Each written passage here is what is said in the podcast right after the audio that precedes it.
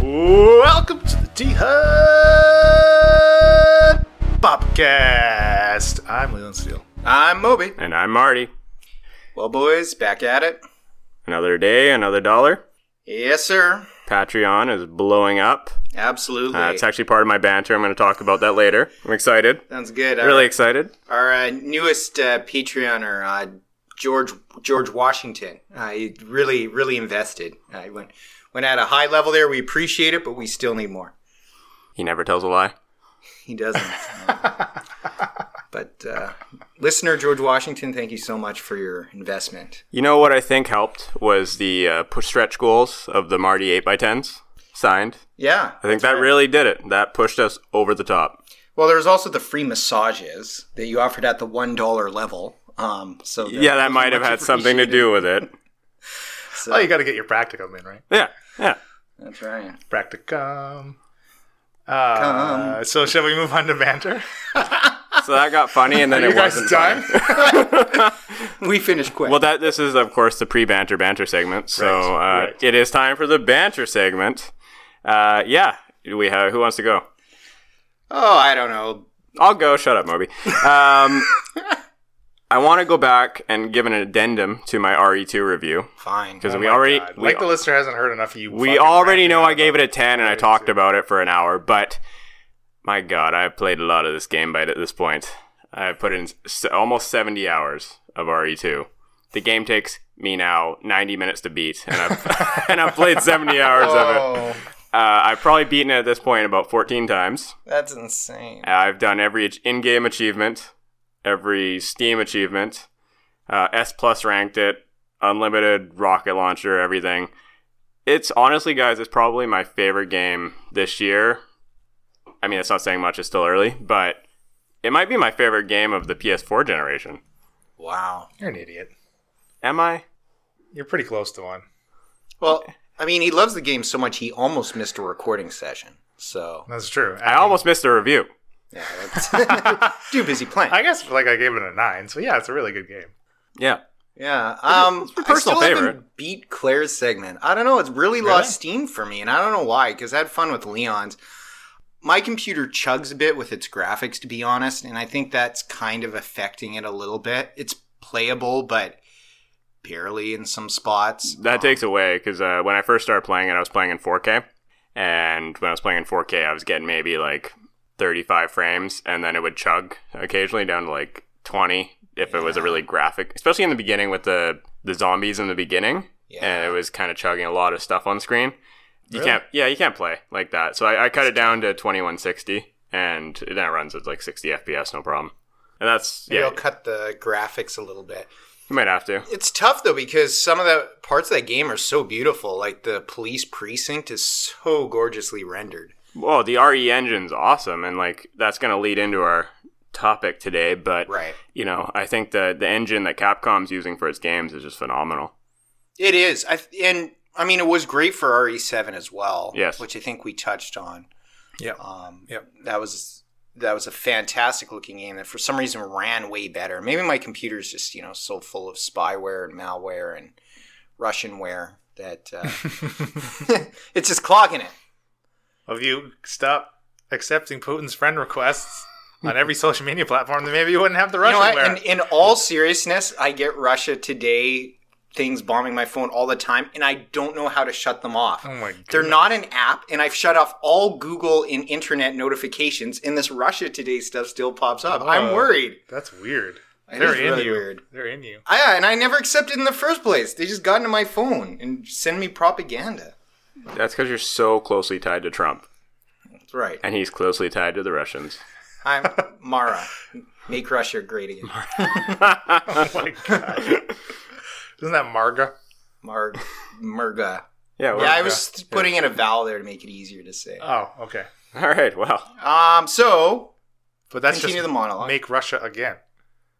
Yes. That's why it Make didn't work. Russia again. Oh my god. in Soviet Russia, we make great you. we just make great. No, That's all we that's do. all they make. Okay. That's what the phone tells me. no, I actually that was the end of my monologue. What the fuck? Oh wow. yeah, that was it. That was it. I do have one other thing. Oh, of course. Sorry. I, As is I typical. missed seven pages. uh, no, okay, so this is actually like really recent news. Uh, I don't know when this airs, so that might change how recent the news is. But uh, James Gunn, rehired by Disney. Yep. I did not see that coming. No, neither did I. I actually had this as my banter, but bumped it for different banter because I knew you'd bring this up. Thank I you. think what happened here, more than anything else, I know the cast complained and whatnot and wanted him back. I think more than anything else, they realized they could not make a Guardians of a Galaxy of the Galaxy movie with that kind of unique tone it has without James Gunn. Like they probably sat with all the other producers and writers and were like, we just can't do this with anyone else. Are you are you sure though? I'm not sure that- of any. are of you that. sure though that it wasn't Captain Marvel, a movie for women, Guardians Three, a movie for pedophiles, and Marvel and Marvel's just expanding their fan base. Very Wow. I mean, they're already real close. They're already hitting the kids, right? Yeah, so it's just one step. last removed. last year they had a movie that was designed for, for ethnic minorities and did really well, right with Black Panther. well, Oh, there we go. Yeah. This year, a movie designed for women did amazing, and apparently it was going to do terribly. It blew uh, uh, office like box office expectations out of the water. And can you imagine how much money Oh, Guardians of the Galaxy Three is going to make Yeah. from the pedophile fan base? Wow, wow, wow, wow. A lot. If- Somebody at Disney high up it deserves a promotion. If every pedophile sees it ten times, and they each take ten kids to go see the movie with them, so do we just have to edit the whole like last five minutes? Wow, or- yeah, that might have to be cut. Leave it in, Kidding. Yikes. Wow, folks. Um, okay, on that happy tone, um, they're just giving back to society. there, I Marty, I could even touch that with a twenty foot pole. That gets you put in jail. Oh, Whew. All right. Can I do my Awkward banter? as usual. Are you done with? Are you done? No, that was Marty's. Moby, what's your banter? oh, mine was just about. We're not even going to talk about it, really. It's just, yeah, pedophile jokes and move on. Big gulps, eh? We'll see you later. Well, we might lose our Disney sponsorship, but yeah. no! Patreon. Um, my banter was about uh, how I think it was at the recent San Diego Comic Con. Uh, they showed the first two episodes of Cobra Kai season two, and everyone is saying like it's flat out amazing, like as good if not better than the original series. And you can totally see where they're going, and everything's great.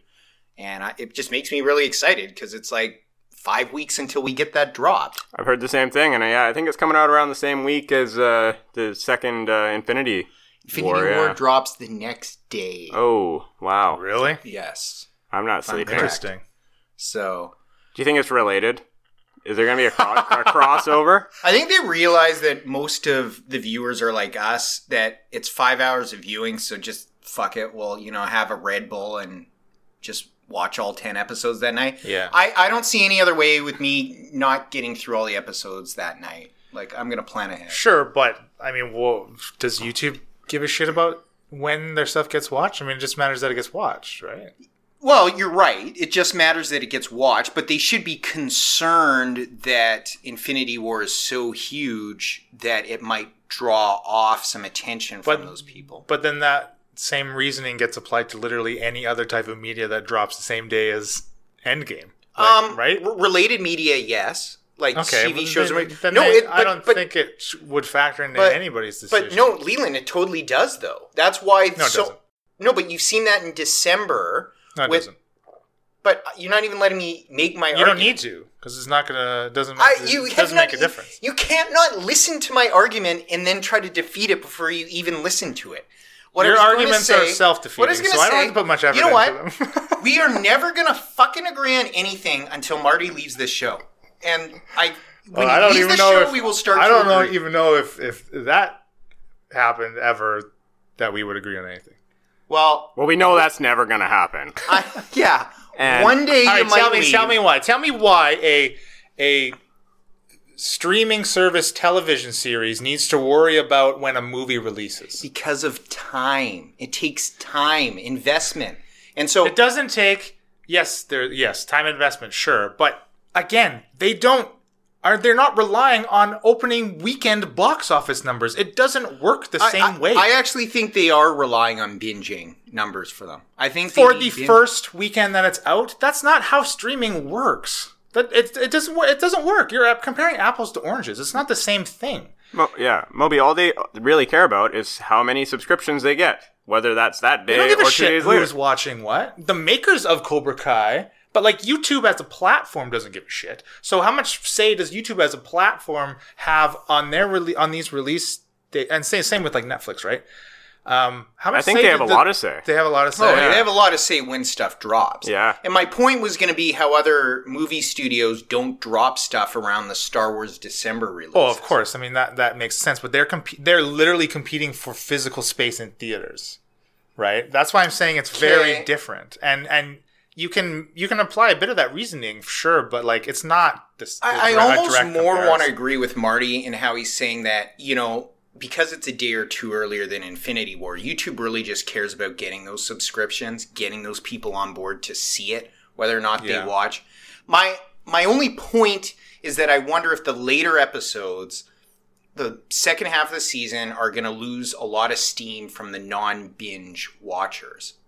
You think people will get through half of it and then just not finish it, Yeah, and- jeopardizing and, I realize a Cobra Kai season? And I three. realize as I say that how dumb of an argument that sounds because Avenger Infinity Wars is one movie that you're going to see on one night probably that weekend. Unless you're like us.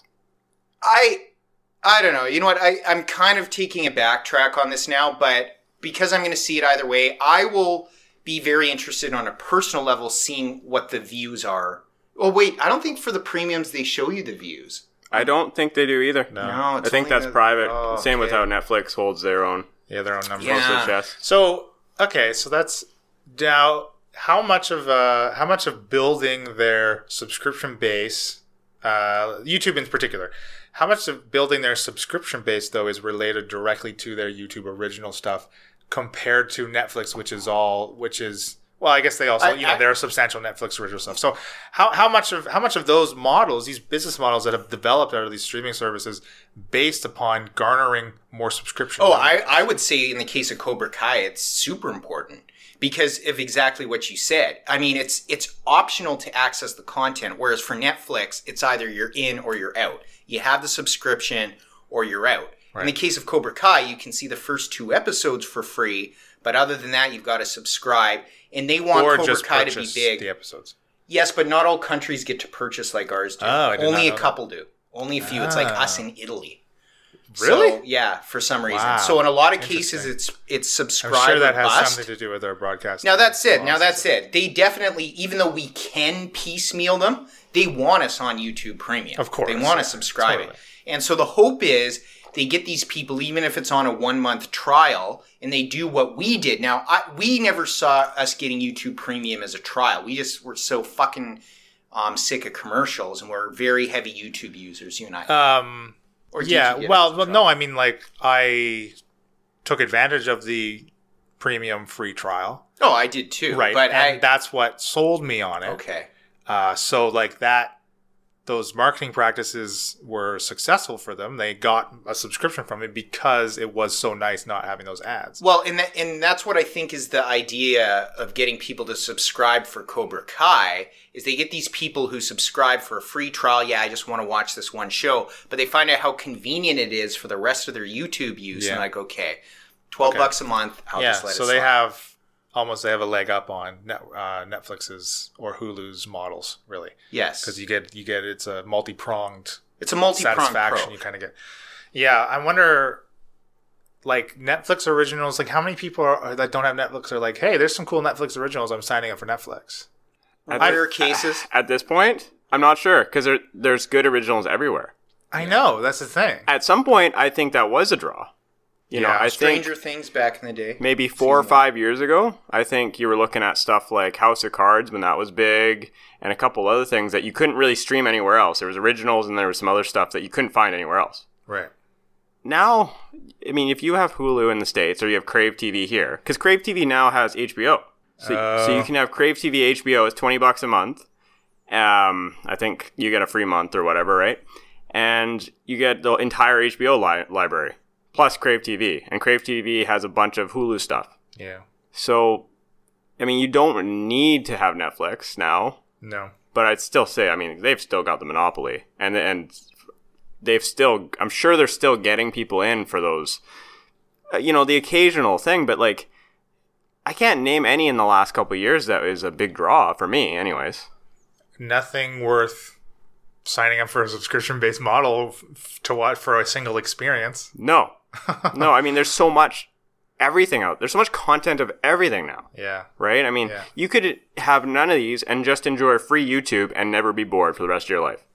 Yeah, that's true. And I will say, uh, I know that lots of arguments. Like when we were already at your place last weekend, we kind of had this conversation about, well, well, why have YouTube Premium if predominantly you're using it to avoid the ads and just download an ad blocker? But those ad blockers then make it so those YouTube content creators are not generating the revenue from the videos that you are watching. Yeah. So I would much rather pay the, sub- the subscription, and you know they get a chunk of that Absolutely. than than not. I think I don't know, I, and there, there there it factors into another point where well the benefits of the subscription. Well, uh, there's a lot of issues with YouTube when it comes to the money. Oh my god! Oh, But- it's You know, things can be rough. demonetized for almost nothing. yes, I know that is. People are heralding the Adpocalypse two on, on its heels. It's it's a really bad thing. It is because I feel bad because I, I don't know, Leland. You can disagree with me if you want. You usually do, um, but there are content creators on YouTube that are independent that rely on that ad revenue. There's lots. that I would much rather not have Cobra Kai and have some of these these people like that. Uh, I'll plug him, Drakinifel, that warships guy that Yeah. I love to death and post about on my Facebook. If it's a choice between him or Cobra Kai, see a Cobra Kai. And what I'm worried Wow, is that, that's- honestly, That's big praise from Moby. that is, because you guys know how much I like Cobra Kai. Right. But that's my point is that if I get YouTube Premium, I want these smaller content creators that I'm watching to still get kickbacks. even though I'm not seeing totally, their ads. totally. I hope they do. Yeah, yeah. Um, that actually is a nice segue into my banter. Go ahead. um, about some censorship.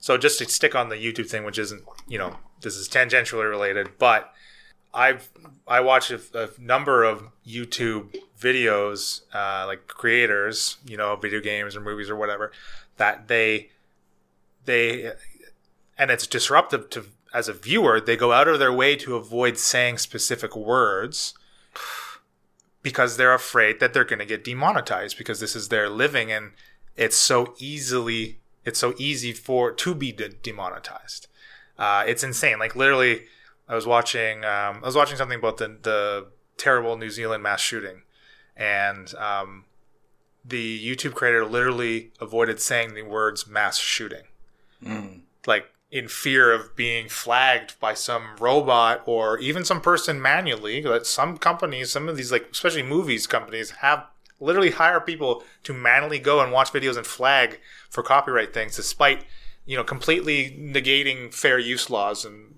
et cetera et cetera so That's there's a insane. lot of fucking terrible shit Without getting super political, left wing media does that a ton.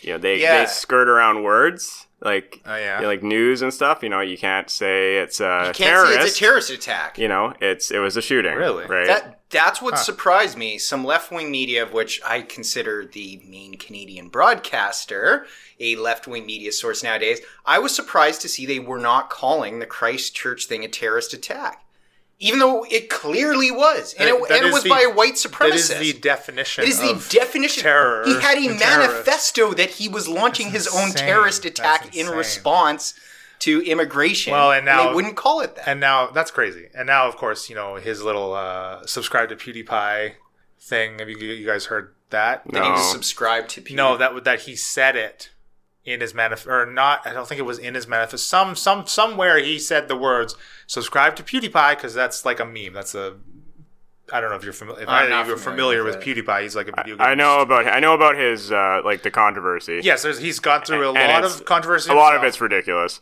Yeah, Um, a lo- a, lot of it's blown, blown out of proportion. A lot of it is merited. Whatever, that's not. But now he is getting huge blowback from this terrorist shooting and using this internet meme that literally you could find across any number, like hundreds of YouTube videos from YouTube content Yeah. creators because it's a fucking meme. That logic is like hi- if he had wrote no in his manifesto and then we banned Star Wars. Yeah, exactly. I know, yeah. So like these people that are, you know, for whatever reasons are hating on PewDiePie and like to attack and they're just it's just fodder. It's just fodder Oh, from yeah. these fucking But there, that, that's the outrage culture where everything is yeah the next enemy, Yeah. right? And it's now it's all it's all PewDiePie's fault. I mean, I, I've never watched any PewDiePie stuff. Uh, no, I've never been a fan, s- but I watched Right. I watched the odd thing and it it's not offensive. That's the thing. It's almost like unoffensive. And the, and but if you're if you're streaming for hours and hours and hours, eventually you're gonna say something vulgar. Because if you watched me play video games for ten hours, oh boy. I mean, jeez, I would, I would go, it gets I old. would go to jail. So I get it, you know, and especially if you're playing competitively, you're trying to be funny. I mean, can you imagine trying to be funny for ten hours? Like we do this for like two I hours. couldn't do it. Like we can't even do it for I two can't do it hours. for No. 30 seconds. No, like I'm old as shit. now. Brutal. This is hard. Brutal. Okay, but now onto my actual Okay, tangent. yeah. That was a nice tangent. I liked it. So my censorship, uh, specifically in video games, not something that is at all new to the industry whatsoever. True. But now that it has affected a game that I want to play and own as being an ignorant mass, and it directly affects me now, now I'm going to get mad about it. hey, let, let us lay it well, on. okay, so like Sony, Sony specifically now, they in the last like eight to twelve months, they've been kind of rolling out this new like censorship, censorship like p- process procedure for themselves. Now, a lot of uh, like Japanese-based games, their Western releases, o- often and predominantly get heavily censored. Right? I've heard about this. Yes. but now they're targeting specifically even um, you know releases within Japan themselves from Japanese studios, and it's like getting uh, like almost aggressive. Really. Um, specifically, Devil May Cry Five. so I heard, just I heard released about a butt crack thing. Yeah. So Devil May Cry Five uh, has some nudity, um, general gratuitous gore that the franchise is known and has always had. Sure. Um, same with the nudity, nudity parts. Rated mature game. Yep, I, I Um, own it. Yep. Yep. And specifically on the PlayStation 4 version, uh, a day one update patched it in. So if you have the physical version and don't do the update, you it, that you won't have this problem. But uh, if you have bought the digital copy, your you know your SOL it's going to update, right? They have inserted lens flares over uh, bits of nudity. Um, like there's one uh, the uh, one of the main pictures you can find is like Dante is like carrying like a naked Trish, and you see her butt, and they have lens flared over her butt crack, uh, like a Yeah, and they're not showing like rear sausage holes or anything here. They're just showing butt crack. right. You know, she's not spreading them. Everybody has one. yeah, everybody Everybody poops. has one. And but sp- again, specifically only on the PS4 version. I have the PC version, Yeah. and they don't censor the butt cracks. However, I did notice that occasionally breasts don't have nipples, which is weird Whoa. Yes, that is quite weird. because most breasts I've seen do have nipples. Right. You're quite a connoisseur. and- Well, I, and I think what is the biggest surprise to a lot of people is that historically, like the PlayStation 3, the Vita, like this Sony themselves have been a platform for these weird, like Oh yeah, like sexualized this sexual content. Like they're like yeah. I don't think they I've ever felt that they've gone out of their way to be censoring things. I mean, I don't think so. Like we, we were talking earlier before we started recording about Steam and how Steam really doesn't, or at least was trying not to censor anything.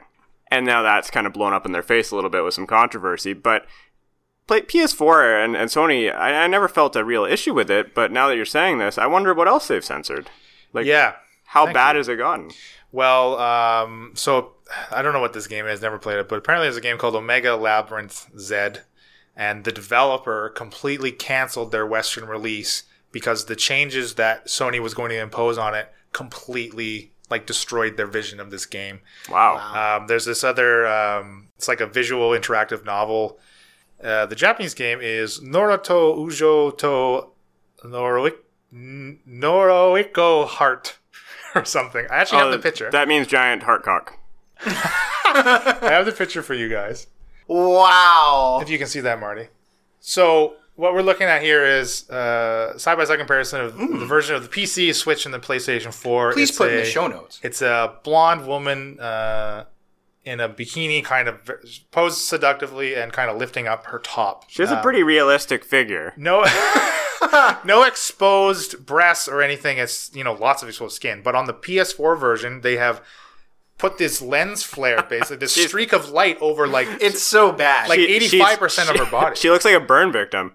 yeah it's crazy like it's almost more pro- provocative on the ps4 version like because it clearly looks like she is completely nude under there Maybe that that's actually is the plan. a good point. You got to put this in the show notes, by the way, so listener. Can all right see. I, I, yeah sure, for sure i'll link this in the show notes Um, it's in- it's insanity as a Nintendo fanboy, I'm actually kind of surprised Nin- Sony, like Nintendo's allowing it. Not this that is it's bad. what this is what everyone's saying too. It's- like that is of weird. all the pl- of all these companies these platforms to be heavy heavy on the censorship size, it's not Nintendo. Nintendo's been like a sleeper platform for these indie I think games so, man. lately. I think so. I mean, I've been going on their uh, Play Store lately, and it's honestly kind of crazy how many games are- they release every single week on the Switch. Wow, It reminds me of that's Steam. cool. Is a lot of it shovelware, or is like it It's, just it's like just a lot of indie stuff. lot of indie stuff. I wouldn't even call it shovelware. I just think it's like, hey, five dollar game, ten dollar game. I mean, they still overpriced the hell out of their first party stuff. It's ridiculous. Yeah, You know, I don't. uh, You're so lucky if you ever see a sale on Nintendo games. Oh, yeah. My God. they know where they make their their cash? Oh yeah, they know. I mean, you, you think of it, they're. I don't want to give on get on a tangent on this, but just you buy three Nintendo first party games, you basically paid for a Switch. So Well, you know, we wow. we talked about this in the last couple episodes, but because of all the Patreon subscribers, um, s- I'm going to Japan soon, that's right. and I will investigate this as part of my tour. Good. Can you talk to uh, Sony Interactive Entertainment uh, president Atsushi Moriata? Mor- I do Mori- have an interview planned with uh, Moriata-san. um, you know, going I on a don't tour know to if a we're gonna vending get into machine. that though. And, you know, I have a list of things I'm not allowed to talk Yeah, about. he, he's he's been interviewed before, uh, and him specifically being asked on this topic, he said, "quote about it, uh, quote about the censorship. We tried to meet global standards regarding the balance of the freedom of expression and safety for children. It's a tough problem to deal with." End quote. This is weird because Japan has come so far in this way. Like it used to be like it was there were games we would consider perverted or the West would consider perverted that were not released out here. And now they're the It's a- pendulum it- it is is a total so switch. Yeah, fucking it's a total switch. swung. and and it's uh, also the inverse for um, like gore, like uh, Red Dead Redemption Two in Japan. Jap- Japanese releases um, are have the the detailed gore system out of it. It's not. Really? It's not in. in That's pretty typical in Japan, Right, Uh, yeah, right. they're they're more accepting of sexual stuff right. than violence. Right. Now, what what I, about this quote? What, okay, one, there's no fucking world standard. There, uh, the world standard does not exist because it is distinctly regulated by regions, especially when you look at a region like China and the regulations in all forms of media that come into and out of China, for one thing. And secondly, what the motherfuck is the E ESRB fucking rating for then? That's Yeah, it's very rated. good point. It's, it's rated M. horseshit. They- yeah. These games are rated M. yeah. I wonder, like, what, what what do they think is going to change realistically? I don't know. They're just going to get a bunch of uproar. Because is anyone seeing butt crack and going like, "Wow, that M-rated game had sure had a lot of butt crack," and it said nudity on the back. Right. Oh, but wait, no, there's lens flare on the butt crack. I'm okay with it. Oh yeah, now. sure, Timmy, my ten-year-old son, you can buy It's this. as if they're trying to beat kind of the lefty outrage over a woman's butt crack being gratuitous or some shit. What they would think. in I think the definition of outrage against 35. this is a left-wing outrage against the censorship, honestly. but it's nowadays it's usually the lefties that like censorship. And- And I think in this case, if you went on a an- on a left-wing video game website, they'd shit on this because Yeah. they're censoring their video games. Okay. Oh, you're censoring the the female form. You're censoring anything. Why? can't win. Well, in some ways you can. There is a lot of you know you could do anything and get you know shit on nowadays. But I think there's some merit to this. That's pretty stupid. Well, I just It's hope nuts. sooner or later they'll be uh, they'll be censoring the udder of the cows in Stardew Valley. So They'll cut know out the that. moves that you get when you're milking them. that's right. No more. That's too gratuitous. I don't know, man. I just like. I mean, we've talked about the ESRB rating system, and you know the move, the MPAA or whatever the movie thing is, and how oftentimes arbitrary and ridiculous they are and seem. But like they're there Mm-hmm. and they are They are supposed to be used. Like I don't, I don't understand this circumventing the system that you can't release a game on a console at least without abiding by the an E ESRB rating. Well, s- you're right. Sony's completely circumventing the system in a way to make the system useless. There's like no point if the- Yeah, all they're you're going to totally do is right, just yeah. censor or change things. Then the E ESRB has no point. Yeah. The E ESRB, I believe, was created in response to outrage in the early '90s over you know games with increasingly better graphics, how they're getting more mature, but not regulated by any sort of Oh yeah, Rated you're body. you're offending like you know the PTC, parents, you know, teacher council, and that was the whatever. right wing conservatives back. yeah, and that was a But- big big issue. But the E ESRB, I believe, has done their due diligence. I think Yes. overall, what they consider teen and mature, we would say, is more or less correct. I agree. Um, so yeah, you're right, Leland. They- Making it so it doesn't have any purpose. Yeah, it's the same. Unnecessary. Unnecessary. Yes, thank you. Point for Leland. so yeah, Are we that, ready to move on? was, Yes, was yeah. that That was a a long ass fucking three banter. hours of banter? I guess I'll throw out the other five pages. okay. Fine. Well, I guess we're on to the first segment. Uh, I know I start every episode with this segment, but once again, it's time for the video game variety show, and this segment is called "Too Big to Succeed," or was it "Too Big to Fail"? Too big to succeed. Succeed. Definitely succeed. yeah, and It's a really good name. I, I think it is. I'm glad I came up with it. Fuck you. um, yeah, so Too Big to Succeed. We're talking about some AAA developers, some AAA titles, and as we've alluded to a few times in the podcast recently, there's been a lot of hub and a lot of bub about some shitty games that have come out recently. Ugh. Specifically, a few come to mind. Uh, I'm thinking Fallout 76, Yep. probably one of the potential death knells to one of my favorite franchises. A franchise that has somehow managed to not get better at all as from its be you know its humble not humble but you know beginnings or so to speak with Fallout 3 it's just gotten worse unless well you could argue New Vegas but we'll talk about that Well, you, you explained this all with Leland and I a few episodes ago. Oh, totally. And, you know, but we'll, we'll get into this stuff a little more in detail. But we're also going to talk about BioWare, who have completely shit the bed now Anthem with, sucks. with Anthem and their last couple releases. What are they doing? Brutal. Um, he's looking at a few other developers like Konami, who I think their last big, big title, is- at least in the Metal Gear franchise, was Metal Gear Survive, which was Ugh. a zombie survival spin off on the Metal Gear 4 uh, game, or Metal Gear 5 game, The Phantom Pain, taking the, the base assets and making a survival horror game. I, first of all, they're so behind because they should have made a battle. A battlegrounds Yeah, or whatever. what, a- what a game. bunch of idiots. Yeah, they went back to sur- zombie co-op shooter. Unnecessary. Unnecessary. Um, but we will talk about some good things. There's some good some good ones out there. Some good news. Um, specifically, I'm going to touch on uh, Rockstar Games. Mm-hmm. I have some thoughts, and I'm going to touch on Capcom a little bit as well. Yep. Yeah. Now, Moby did point out that way back in episode 23, we had a segment of a video game variety segment called Death of AAA. Now, this is very related, but it's almost kind of the other side of the coin. Uh, in, that, in that episode, we were really talking about the space that indie games had, had crept into and, and kind of almost taken over uh, as far as uh, the market share of AAA versus versus indie titles. You know, this kind of plays in very well with that, and can maybe also explain why that is a thing still and continues to d- be a thing. Oh, I think it's definitely related to why the uh, indie games have taken off the way they have. Right. I'm gonna start with Bioware because I used to love Bioware. I, I think the Mass Effect series is probably one of my favorite franchises out of the late two thousand, you know, late two thousands, early two thousand tens. Mass Effect Two specifically, one of my favorite games of all time, top five maybe, top ten for sure. And now, I think ever since Dragon Age Three Inquisition, Inquisition, yeah. and did you play Inquisition, Leland? Yeah, I played a bit of it. So it was boring as fuck. Yeah, I, I think I got a solid 10 or 15 hours of it and then just stopped. Now with the other Dragon Age games, I wanted to like replay them and like see the other sides of the story and stuff. I played this one and I finished it. It was a slog. It was just like a grinding RPG slog. And it was not the typical BioWare experience. And it was just not for me, it was it was a letdown in that franchise. And it has not gotten better since then.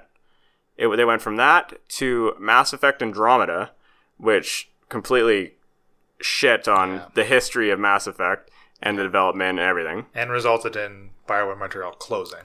yes, being closed. they closed uh, half their studio, um, and now we get a game that is trying to jump on this new recent bandwagon of like smaller online, like s- instead of an MMORPG, it's like an MMORPG light with shooting aspects, right? And you have like these games like Destiny, and they're all Destiny spin-offs at this point. They totally are. Anthem is re- is intensely a ripoff of Destiny. Yes. Just uh, And even as, as boiled down right to the art style and, and aesthetics of the world, it's all it's Oh, the same. for sure. It's the same it's the fucking same ideas, and they're releasing a half. If that's being this is That being is being nicely, generous. Yeah, that's incredible. maybe a quarter finished game with the promise, and Fallout seventy six did this. That down the road we're gonna fix this. Man, that fucking pisses me off. I, I sorry, just continue. I'm biting my tongue, but I No, I it should piss you off because eighty dollars CAD, you know, ain't cheap for for, a, No. ga- for a full price game. Uh, But but you're not getting a full price game anymore. you're not getting the full game. You're getting the full price. You ain't And getting the the full thing game. it- it- where this pisses me off is, you know, we're all in our 30s. We remember the days games were still, you know, 70, 80 bucks when we were kids, but you got a fully complete game always. There, there was no such thing. Like expansions would add more, but they don't actually complete the game, which is what they do nowadays. And I told you guys before I came in, I was like, uh, you know, I don't know if I can contribute on this segment too much. But I said, well, the one thing I can bring up is Civilization 6, which I play a lot of on the PC. And this, and, and by the way, the Civ series going back the last five years, this is exactly what you're talking about, what they do. They release a skeleton of a game for full price, and then they make you buy multiple expansions that are like 60 or 70 bucks sooner or later it's costing you like over $200 to get a full game It's which takes becoming years to common get. practice, and I'm starting to wonder if we're just not paying enough for the game, like these games. Like, and I'm and I know that sounds ridiculous, maybe, but the ga- the price in games really hasn't gone up that much in the last ten years, considering the price of other things. oh I, I would say that goes back like 20 15 20 years I think you might be Prices have right gone up. because I remember Maybe some 10 very bucks. expensive PS2 games. right Yes, You know, I think like 80, 90, maybe even hundred dollars oh at easy some point. in the $80 range and i could give specific examples so i i think you might be onto something there but is inflation to the point where it should be maybe 80 to 90 or $100 for a complete game not 200 bucks No, and I think I'd almost be accept, and it's a little off topic, but you know, a hundred dollars for a game that's fucking completed, yes I could almost accept. And I'm talking about a game that I'm gonna be able to play for a month and not be fucking tired of it. Now, not every game's that way. That's the other thing. But not every game needs to be a hundred dollars either. I get what you're saying. You know, a game like Some some type of entity that is measuring the value of your game before before it hits retail, well, for example, so because the the companies aren't going to do that themselves. that's that's the other thing. They're all they're gonna release them all at that price. Of course, And so I'm thinking of a game like Devil May Cry 5 versus a game like Red Dead Redemption 2. Both AAA titles. Both come from AAA developers. Both have a long development cycle. Both um, have many people working on it. You know, you have people doing mocap, recording, blah, blah, blah, blah, blah. But a game like Red Dead Redemption 2, you know, they work on it for five years. Probably cost, I mean, th- this is an extreme example because it, I'm sure it cost them hundreds of millions of dollars to make it. But a game like that is going to last you a month to six months, depending on how much you get out of the online or how much you, how slow you are, or whatever, right? A game like Devil May Cry might take you a weekend if you don't feel like replaying it, if you're not a completionist. And at that point, do you wonder, like, should I be paying the same price for these things? Because we, we go to a movie, we pay the same price for Infinity War that we pay to go see Frozen or whatever. Like they're the same thing. They're different genres, but we pay the same price. Or you know, maybe one movie's an hour longer. I mean that that doesn't really. I mean that doesn't really make sense. But I get what you're saying. Yeah. I Yeah. understand the point that you're trying to make. But just like like that's that's just like impossible to to me. Again, it always seems we come back to this every single time. It's on the consumer. Now I yes, really really want to play DMC5, but I'm not going to go out and pay full price for it. because I know what type of game it is, right? I mean, and you I- know, and you know it'll be half price in three months. Exactly, exactly. So are they again, this this also comes down to the metrics that they're using. Obviously they're it boils down to the amount of money they make. So are they are they hurting themselves by not offering their product at reduced prices to incentivize for more people to buy it upon release as opposed to getting it Mm-hmm. And even keep- if I and and, Yeah. and I walk in in 3 months to an EB Games or GameStop and I buy a used copy. That's not giving Capcom fucking shit True. that is straight to the pocket of GameStop. So I, I- I think the solution is on the line that you kind of hinted at. I mean, I think if you, you know, maybe this is naive of me saying, but I think you're honest as a company. I would love to see a company just release a statement before their upcoming AAA titles saying the industry's changed. You know, we don't have the ability to release something that fully completes our vision on launch. Instead, we're going to launch this game for 50 bucks within the next year you can expect uh, you know a more completing expansion for another 40 if they were upfront like that i'd go okay I have an example of one game, um, Hellblade: Senua's Sacrifice. yep, They released that at thirty nine ninety nine, and it's a I wouldn't call them a AAA developer. I call them more of like a double A developer. Um, they've made a couple larger titles that were moderately successful, but they don't have the huge backing of some of these large companies. They knew this game was only about eight hours long, and they put a ton of time into it. It looks phenomenal. It plays well. It has a great story, etc. But it's not worth eighty dollars. And they said it wasn't worth eighty dollars. They said we feel like this is half the length of a typical AAA single player game, so we'll release it at half the price. yeah, that i respect I yes, respect that it is too. interesting. But you also have to uh, that is, yes, that is great, but it is out of still out of context, especially when you compare them. That developer, uh, what, what's who? Do you know the name of the developer? I, I don't even know. I forget it off the top of my head. but again, not a not a huge AAA developer. But you compare that to games that come out of EA games, who are dependent to their shareholders, whereas Yeah. this smaller AA developer is not. okay I'm I agree. assuming. I'm I, assuming, I right? totally agree. So yeah, yeah. that, yeah. There's a Yeah. lot of fucking different things that that again it boils down to fucking money and and greed is Yeah. unfortunately, but that's consumerism. And I think EA Games is probably the biggest offender in all of this. Oh, Yes. um, you know, we're lo- I, Yes. like a lot of these things on my list are owned by EA Games. Yeah. Uh, Bioware is owned by EA Games. Yep.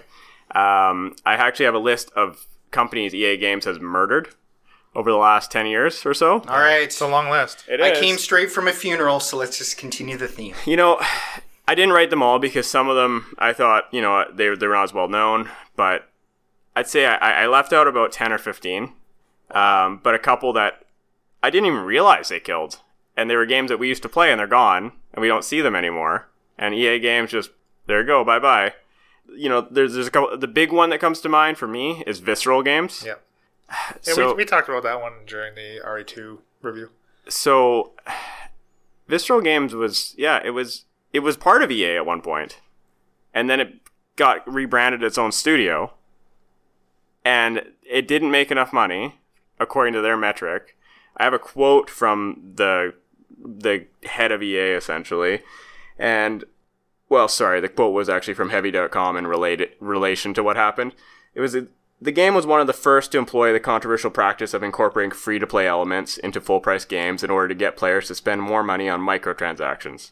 Many agreed that the game was inferior to its predecessors, with the microtransactions being a common complaint. The game failed to meet sales expectations, with EA's Frank Gabot saying that the game needed to sell 5 million copies in order for the c- franchise to survive. And that was in rela- in regards to Dead Space 3, was it not? Dead Space 3. Yes, it was. The studio was eventually shut down in 2016 after development of a new Star Wars title, and they were developing a Star Wars spin-off game. It was like a single-player Star Wars Yeah, game yeah. with uh, Amy Hennig, who was uh, director of Uncharted previously, Yeah. and they brought her in. And this has to do with EA as well. In, It does, yeah, and because- licensing. yeah. and also the Frostbite engine. The Frostbite engine is apparently incredibly difficult to develop anything except for a first-person shooter on, Oh, and they interesting. force every game made with by EA to use the Frostbite engine. Oh boy. So all these games that have been having these issues, Wow. that's a big reason. That's actually Right. that's actually why Mass Effect Andromeda looked like shit. Part of it. Wow. Um, the other part is that they had very less experienced uh, team working on a Yes. yeah. already established IP, Right. and they didn't really know how to deal with it. But yeah, that's a big part of it. So they ended up scrapping this and just saying bye bye to Visceral Games, and they actually incorporated them into uh, I think it was their I think it was like their mobile studio or something. Like they just went, okay, you're making mobile games now. Like whoever was left, Yeah, yeah, yeah. and they do that a lot. And I think that is a when, I mean, as we address more and more of these studio closures. I mean, uh, it is a thing to keep in mind. Like, it's not like all those people are going to be out of jobs, right? Oftentimes, they do get shifted into other p- departments and, and under other umbrellas. Sometimes, Yes, but like, it's not just like, oh, great, Visceral's done, and you know, 400 people are, are out of a job. Well, at one point, um, I was reading that EA, I think it was around 20, 2009 or so, around that time, they actually did end up, I think, closing about seven or so studios at the same time. It was a lot of studios. I think it was like 1,500 jobs. They were just like, Wow. all right, got to cut costs. That's brutal. and I get it. Business is business, but that's pretty harsh yep. you know, and, and for something that is primarily an artistic endeavor for these people, you know, y- eh, they're getting cut off by big business, and that's that sucks. Yeah, because these astronomical numbers that some figurehead has come up with that they need to make in their projections, they're not making because you can't possibly make those projections. No, uh, a game like Dead Space is not going to sell like a game like Call of Duty, No. and that was the expectation. They thought we have a Call of Duty. Their, their literal thought was we have a Call of Duty franchise now, so let's make it like Call of Duty. Let's release it every year. Let's make our big bucks off of it. You know, every year or two maybe, but that's not. It's not the same thing. A does not equal B in this case. That's right. And Call of Duty is one dimensional. True. Those they're, they're one dimensional games, right? Well, and they have their fan base. You're gonna have a couple of those titles that ha- that are gonna sell big. You know, these online shooters. Obviously, now there's a lot more competition in that market, taking away from specifically Call of Duty and Battlefield. But they thought this was gonna be like another Battlefield for them Yeah. because you know E- that's EA's big thing with Dice. Yeah. Um, and a lot of these studios now are actually being the, what the remnants are actually being used to make expansions and stuff just for the Battlefield games. That's their purpose. So uh, Black Box Studios they got rid of. Black Box Studios they uh, they were like um, Need for Speed and all those games. Okay. They they canned that whole studio. I think I think they still make Need for Speed games, but they killed the studio that uh, invented them. So they took the IP away basically and just disintegrated them. DreamWorks Interactive, do you remember Mm. that? I do. I do. They were Medal of Honor. Wow. So they Whoa. they actually bought them in like it was early on. It was in the early 2000s, I believe. Might have even been like 1997. And they ended up uh, trying to make that into like a Call of Duty franchise too. Yeah. didn't work. So uh, there's no Medal of Honor games nowadays. No. They just they canned them. They got rid of them. Yeah. Um, Maxis, that's a big one. yeah. SimCity. Oh. They uh, they actually bought them in 1997. They because they were starting to dwindle down. Like the SimCity games weren't really selling except for the original SimCities. Yeah. Then this then the Sims came out. You know, obviously made a bajillion dollars off the Sims, and uh, then all of a sudden the studio just started bleeding money. Uh, I guess Spore wasn't very successful, and they just said, "Ah, screw it, we'll we'll just get rid of you," and they ended up absorbing it. Um, and that seems to happen a lot with EA. They just kind of absorb these companies into like another into EA West or EA East. And this is where I think is it really like can you really blame them in some ways? Cuz it is a money thing, right? Like I mean, if they're losing money, they're going to have to do something. They can't just lose money. But is it are the expectations so ridiculous or are they really losing a ton of money? I, I don't know. Well, even if, regardless of which of those two options it tends to be, they have bloated themselves to either one of them. Yes. So it is still on them. And if they need to, you know, at some point, someone's got to say, like, hey, wow, this overhead is unfeasible. We, No, we it's- can't Mm-hmm. yeah. keep doing this. Like, what are we doing? I think you're correct because I, I look at Nintendo, and Nintendo has these first party developers, but they have a few of them. They have some strong ones. I'm like they have misses, obviously, but they don't have a Like hundred at every once. Zelda game. Yes, every every Oh, Fuck you. every Zelda game's bad. Yeah. Leland's gonna take that and just keep like play that on repeat. I'm dying on that hill. Yeah. Every Zelda game's bad. Every Zelda game's bad. That's what go, that's what put me to sleep at night. That's right. He just puts it on loop on his iPod. His own voice. at the gym, But- in bed. Now I have to boycott Sony because they're getting censored. I'm gonna have to move back to micro, uh, back to Xbox. I'm gonna have to get Wow. the next Xbox next generation. The next box. The next box. There we go. That's honestly- that's actually good. It may come to that point. Like oh, s- seriously, like that's insanity. Join the PC Master Race, bro. Oh, they, yeah. they have Microsoft games on them. I forgot that You can was play an every Xbox game on PC now. I forgot that was an option. Yeah. All right, that's the next step. Yeah, it's gonna have to happen. PS4 just has so many exclusives. It's just that they're all censored now. I know it doesn't make any sense. All the uh, zombie things in the Last of Us 2 have rainbows all over them now. Instead of blood, it's rainbows. Jesus. More Yeah. closures. Are you- Oh, do you have that- more so you're I- doing? yeah, Those are that- some of the I- bigger ones. Um, those were some of the bigger ones. Yeah. Uh, oh, pandemic games as well. Oh yeah, Um, they were the ones that made the mercenary titles. Like Yep, the mercenaries. Um, they also oh, this one this is awesome. They were they had the Star Wars issue as well. So they made the original Star Wars Battlefront games. yeah. EA acquired them. Whole uh, issues with licensing and all that. So they were 99% done Star Wars Battlefront 3 and they just kiboshed the whole thing. Can That is crazy. you imagine that? That would have been That's a real insane. good seller. That Years of your life was a popular franchise. you're gonna make you know big bucks off this game. It's Star Wars. Battlefront was a big series at the time, um, and yeah, nope, can the whole thing. Well, honestly though, like you, you, when you look at a game like Anthem in production for six fucking years, there is no way it took them from ground to end product six years to develop. You know, somewhere during that process, the entire thing got scrapped and they had to work from zero. Of course it did. That happens all the time. Yeah, of course. I mean, think about uh, RE4. RE4 went through like four, three, at least three iterations before it became RE4, Yeah. and one of those became Devil May Cry, which is Right. pretty cool. Right, that is Um, and that's normal, and you hear about that later sometimes. I, I can't imagine what we're gonna hear about Anthem a year down the road. Yeah, no kidding. Well, honestly though, that games being released not finished. I mean, goes even uh, far back. Diablo three is a perfect example from Yeah. 2012. Totally. exact same thing. It took them literally two years until they uh, managed to develop their first expansion that they released and fixed everything. Yeah. And they're the exact same problems that literally every other looter and shooter type of game is having and continues to have upon release. Yeah, Poor loot rates, uh, difficulty challenges, microtransactions. microtransactions. It's just it's the same shit that's been going on for almost a fucking decade already, at least. It's insanity. You know, th- there's we, we could get back to that too. I want to touch on Bethesda a little bit, All right. and I know you. It's a it's not a touchy subject for Leland at all. So you know, don't get up. You'll have to force yourself to get upset on this one. Yeah, you're right. I Yeah. will muster up some energy for this Yeah. one. yeah. As John said, there's always a uh, you know a Leland rant, and this this might be They it. come for the Hollywood rant. Yeah, we all come for the Leland rant. You know, I don't. well, no one invited you. But you stay for it. so I really loved the Bethesda games in the mid 2000s. You know, I, I think the, the problem is is they they peaked in like 2007. You know, like for me, Fallout 3, Fallout New Vegas, which isn't even Bethesda, was No. made by Obsidian, which is Obsidian, yeah. kind of hilarious. Obsidian seems to make the best fran- games of all these companies' franchises Yeah.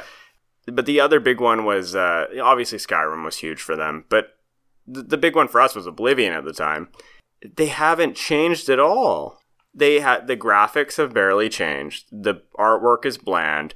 The gameplay is very samey, not just in the game itself, but from game to game. Yeah.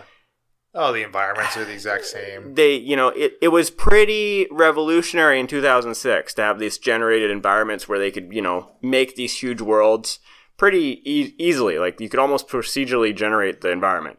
Pretty cool. Now, though, like, it looks fake. It looks like shit. It doesn't look like it's been made with love. And, and I think when you have these games that have serious art styles that, or not serious, but like dedicated art styles, and then you have games like Fallout 76, which have not evolved the franchise at all, they've devolved it, Oh yeah. Took a step way back. you know, and, and not just in terms of the problems, but just in terms of like the love and the attention put into it. That hurts. That hurts a, s- a series, that hurts a company. And I don't know if some of these companies care because there's are they are they really losing money at this point? do they how do they how are we going to make it so they stop this because if they're going to keep making money they're going to keep doing it We just can't buy the product. We have to do what Leland is trying to do. with avatar not going to see avatar it's working No more. Av- yeah, they haven't made an They haven't- Avatar sequel since. you know it took them like 10 years if you had gone leland seven times like Oh my everyone God, else we'd did be on Avatar nine by now. yeah james cameron's waiting he's like i'm waiting for leland to see it Sorry, buddy, you ain't getting a penny. In the Unless you meantime, make- I'll make- unless you make another Terminator. Or, uh, Well, he is going to He be is. another Terminator. He's gonna be doing nothing on it. I guarantee you, he's, He's gonna directing put, it. They're putting his Yeah. name on it, and he's not gonna have a single fucking thing to But do he's the with it. director. He and the will producer. not end up being the fucking director. i, But I heard Is it in production yet? it is it is. It, are they fil- shooting it currently? Okay, Principal- You're sounding principal like a photo- conspiracy theorist. Are they currently shooting it? i think they actually are you are full of shit. no i think they Uh, are Are you or are you not a member of the Communist Party? You're Leland, like going full McCarthy. I'm 60% sure he's at least touched one of the cameras on set. yes. We'll see. Not when it was on set, We'll fucking but before it went to set. Okay, so what? So if it's bad, then am I right? You're never right. Have you seen Alita Battle Angel? The best No. movie of the year? I've Ne- heard ne- mixed things. Uh. Up. Neither have I. My wife liked it. Oh, good for her. I know. Maybe we should have her on to talk about it. Maybe you should. Maybe if I ever leave, you can have my wife on. okay, All right. Deal. get that in writing. That'll put butts in seats. What's next? Oh my god. Oh, I jeez. don't Are we know. done this? Do you want to still continue to bitch about Fallout 76? You know, I was hoping you'd chime in with a couple Fallout 76 tidbits. Well, hey, I can. If we want to go through what they've been doing wrong with this game, I, we can we can do it. I mean, it's starting with these garbage, overpriced special editions that don't deliver the advertised products, and that's what that's what all that's what all of this that's what this entire segment can boil down to. You are not getting as advertised. Yes. that you were getting you were being ripped off. I mean, Fallout 76, the that fucking uh, Nuka Dark rum that they sold. Um, you know, the picture sh- displays this uh, you know rocket bottle, but that is actually just the plastic case that the regular bottle comes in. Yeah. And it's like, what is going on? And all these glitches from people being able to find their way into the uh, developer's playroom where they test all these weapons and literally taking the weapons into the actual game and selling them on eBay, which how can eBay let you sell digital? how- Why are you people selling don't digital know. things on eBay for one thing? To, to, uh, glit- to bans for people uh, in a game that is a game franchise that is notoriously modded by the community, and those mods are then adopted by Bethesda themselves to fix their fucking games for them because they are released broken. Banning these people that just want to play this game that they paid 60 MSRP for. And they're willing to work And to fix it. And the yes, and the these mods are just For them. fixing uh, ratio aspects so they can actually see the game instead of this crazy narrow field, tunnel vision field of view. To you know, fixing glitches, infinite item glitches. That oh my goodness, it's just it's insanity. It's another subject, but it's amazing how many things mods fix on PC. Yeah, In all these, like I've played so many games now on PC that are basically shipped broken with no promise of fixing them, at least for the PC port. yeah. Because a lot of times they're not really dealt with in house either. You know, they stick the same game on PC and go, ah, I hope it works. And it doesn't Oh, that's because brutal. it doesn't work that way. You have to actually, you know, tinker with it a bit. Yeah. So then someone has to mod it. I got a game, uh, Near Automata, and you can't run it properly without the mod. It doesn't have a full screen, What? it, it, it only works windowed. Oh, So I can play a. Wi- yeah. okay. That's the weirdest like bug ever. Like, right? that's just lazy. like, wow. like, that's when you turn it on. Like, how far did they get? They turned it on and went, "Oh, this is too much Wow. work," and it's a full price fucking game. So yeah, you got to run a full mod. That's essentially like that. We fix everything in this game mod. yeah, PC Master Race my ass. Just uh, to, Hey, at least saying. they fix it. the The master race is the people who fix it, not not the related Good. people. That's a good point. So yeah, Bethesda's having problems. We I think we can agree to that. I mean, their everyone's next having problems. I Blizzard's have think Activision's pro- Activision, EA, but Bethesda. Well, okay, I want to hear about some of this Konami stuff. What do you What do you have to say about Konami? my biggest problem with Konami is they shot themselves in the fucking foot. So they have so much negative press on themselves with the whole uh, Hideo Kojima thing. Yeah, and now they have the Metal Gear franchise, which is truly Hideo's, you know, baby. hmm And he's not there to oversee anything anymore. They pushed him to so far by making him make so many of these damn games. I mean, he said point blank, he's like, I don't want. He's like, I want to make small games. I want to make different things. You know, they forced him pretty much to oversee all these games. And then when it wouldn't go his way, you know, it w- he couldn't have his artistic vision with the last game.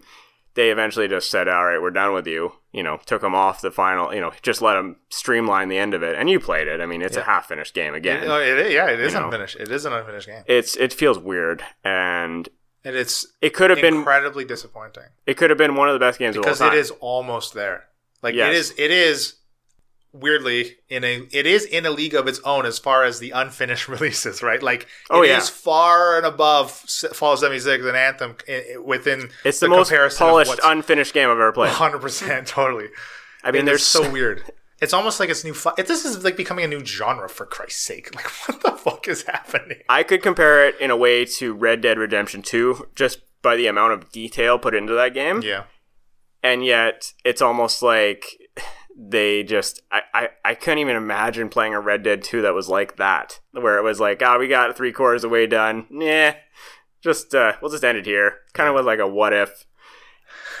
I mean, for me, like, well, uh, maybe down the road we'll review Red Dead, but Red Dead, the last 25% just cinches that game together, and you're like, wow, that was the experience. Hmm. Whereas Metal Gear Solid 5, The Phantom Pain, the last 20% makes you just leave deflated. right because the last twenty percent is the sixty to eighty percent mark. like, like, Yeah. like, like, literally, there isn't the last twenty percent I- of this game. You get halfway through, and it's starting to ramp up, and then it ends. and then all of a sudden, yeah, it's like what the fuck. there, it is literally two thirds finished. Yeah, that, I, uh, it's so funny that we we have discussed on multiple occasions that that game needed a third area for That- one thing. Oh, it feels like it's actually. It feels like they didn't put it in. right, right. because literally the ending of the game is like a, a takeoff point for what should be the last act and it never happens Yeah. it feels like three like three acts makes sense and there's two Yeah, and 100%. it's obvious that they just went "Eh, we ran out of money So frustrating. Well, and speaking of Hideo, Hideo Kojima, his new game coming out, like uh, with this, this Sony censorship, like a lot of people are concerned about what's going to happen to his game, yeah that is a big concern yeah right? Like talk about like like you said, like Yeah. his, these are his are like artistic creations and expressions. because this is a weird as fuck game Yes, exactly. You got I- fucking Norman Reedus walking around with a fetus in a tube, like i honestly What? yeah look Moby does not know I don't- this. it kind of looks like breath of the wild meets like silent hills it's really weird like you're Let's- just okay. you're That's weird, watching yeah. like i don't even know what the gameplay is yet no idea. That's- I've just surreal. I've just watched like climbing. He's just climbing with this like thing on his back, and like And it's Norman Reedus. Norman Reedus is the I think the main character. yep. It looks I like believe him. So yeah. wow. Okay. Oh, and um, the uh, Hannibal like, Mads Mikkelsen, he's in it. That's Wow. right. That's Yeah. right, yeah. Yeah, this is insane. it's weird. Fingers crossed it like doesn't get you know Yeah, Is there going to be an exclusive, like a Sony? yeah, oh, yeah, exclusive? yeah. It's Sony exclusive. So what? How? What studio is he? wi- Is it like his own thing now? I think he it's a s- it's uh, obviously a Stony backed studio. I Right. don't know if, if it's called something. Um, I'm not sure Hmm. honestly. Um, but it's basically just his own thing. yeah, Yeah, it's the Hideo Kojima show. yeah. Yeah, and rightfully so. on He him. can make some good fucking games. He's earned it. Yeah. Oh, for sure. So yeah, you know, I do have some good examples about some of these AAA, ga- you know, franchises and companies that I think they're they get it. Um, we all know I love R- RE2 remake, but can you really think of a recent AAA title that they don't sh- they don't rape you over the coals with all these? Uh, is it rape or is it rake? Break. Okay, good. you rape you over the coals. As I the said it, worst I thing. thought that sounds way worse than it should be. Um, yeah. Well, they do neither, and you know, they give you a complete game. They give you some stuff you can you can buy extra, whether or not you think it's worth the price, that's arguable, but it has nothing to do with the gameplay. You know, you can pay for the original soundtrack, for example. You can pay for a couple different uh, outfits, Yeah. but you get a whole bunch in the game. It's not like you get none. You know, you can unlock parts of the game, and you can't pay for anything that you can unlock. They're separate. It's and that game in s- particular, like it's not you're not playing the game for customizability, No, like for the customization. But- Um, it's not like Anthem. but yet you have a game like um, Dead or Alive. The I think it's the fifth one coming out. It's a fighting franchise, right? Um, I think it's actually number six. yeah, it might be number I think six. it's yeah. number six. So, do you know about this Moby Dead or Alive? No, not the sixth one. No. So, um, you, you've heard of the series? It's Oh kinda yeah, like yeah, the I know the series. buck some Yeah, girls Yeah, and buck yeah, some yeah. girls. They fight. Blah blah blah. Or play volleyball. Now, I guess a big part in the series is customizing your fighters' outfits. Apparently, the last one had, uh, but all said and done, it was like close to a thousand dollars of DLC just for outfits. Wow. Thousand dollars, and I think they were releasing them in. At, I think it's either the new one or the old one. I, I'm sorry that I'm not 100 percent on this, but um, they're releasing them in like essentially like season pack chunks. So you couldn't even buy like what you wanted. You had to buy the like the pack, and Oh, the yeah. pack was It's like yeah, 100 that bucks. TV package. Yeah. Wow. Can you imagine? That's brutal. I need 38 bikinis stat. You know, the irony is you want to pay for less clothing. And so you keep paying for less and less and less with that game. That's kind of funny. Yeah, you're paying a lot for very little, technically. Right. Yes. Um, this is so stupid. This, that's meta. it is stupid. It is stupid. You know, DLC in general is stupid if it is a core part of the game. It should always be bonus extras, in my opinion. Yeah. And anytime it crosses that line, Well, Yeah, I, it's- it's- I look at it's very similar to like board game expansions. Uh, you can very clearly tell when a board game is created and then six months later an expansion is released that they developed both at the same time but held off on Mm. including the expansion in the core game. Yes. You can Mm-hmm. same thing with video games. can see it all the tell, time. You tell. You can you're like why why did we not get this Well, six months ago? And Like, that, that's my thing with Capcom right now is that they are releasing finished products. And they had extra stuff they released later, like their little uh, free DLC. You know, like the Yeah, yeah, yeah. It was just little little Extra missions. little extra gameplay missions. Yeah. They're fun. You know, you could give them, give take them or leave them depending on how far the game goes with you. I obviously took them, and you know took it they're over the coals. Oh, I t- right over those goals. I took them so hard. Um, you know, they're free. You don't 'em. Yeah. need them. They're free. They're there. Here, we gave you this. And yeah, I mean, for anyone who at that point goes, well, why weren't they in the initial release? Well, okay, you could argue that if you really want to, but my God, they were free. So who cares? They kept developing it. They tried to work out the bugs. At the end of the day, that's a finished game, and that's what these games should be. DMC 5, Devil May Cry 5, same thing. It's a finished game. It looks good. There's minimal bugs, and censorship aside, it's a finished product. right. And that's what these the problem is. Well, and you know, like the difference uh, with Capcom is like they Capcom is not trying to jump on the hype of these type of games that are popular, right? They're not out there trying to develop these battle royale. No, they're sticking to boxy. their initial, you know, um, Right. artistic vision. Right. I mean, RE2 is a remake of the original that they didn't add a tacked on multiplayer mode. They tried doing this. Don't get me wrong. Like like Capcom has done this in the past. They went really far in the wrong direction. To the point where at one point they thought that the Resident Evil series would go in two ways. You know, they were going to have Revelation series be the standard survival horror, and then they were going to think, oh, we're going to make these wacky, you know, a- action, you know, adventure games that they shit the bed. It's made no money, and they re- rewrote their own book. They went back to the beginning, and Because they knew they couldn't do it correctly. well, and they knew they knew they were alienating their their player base. Yeah. And Devil May Cry Five, same thing. I mean, the uh, Devil May Cry remake had a lot of detractors. They didn't Yeah. like that they stepped away from the original vision, gave it to a different developer.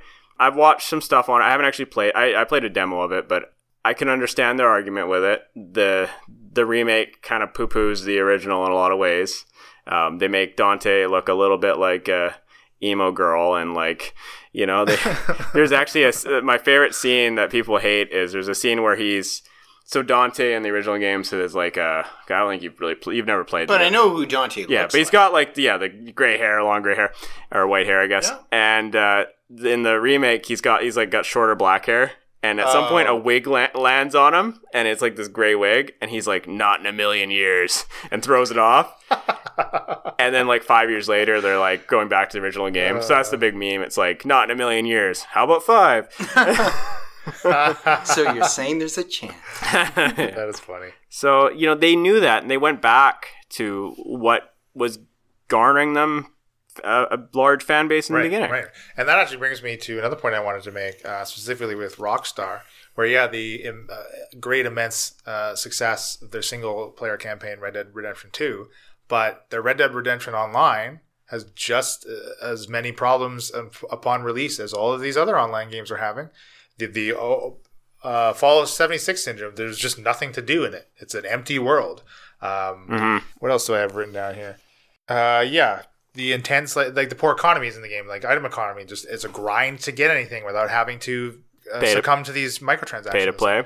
right? The pay to play stuff. It's, it's all the same stuff, but they have this whole other business that is their mainstay. Now, I have heard though a lot of people, uh, as successful as GTA Online is, and s- it was and still is, that a lot of people are not much of a fan of it because it was the reason. Like there was there is no single player DLC for GTA Five that was that ever released Nor will there be any for uh, Red Dead. Red Dead Redemption. And I think I'm okay with that because Red Dead Redemption is a complete game Yeah, that you don't need anymore.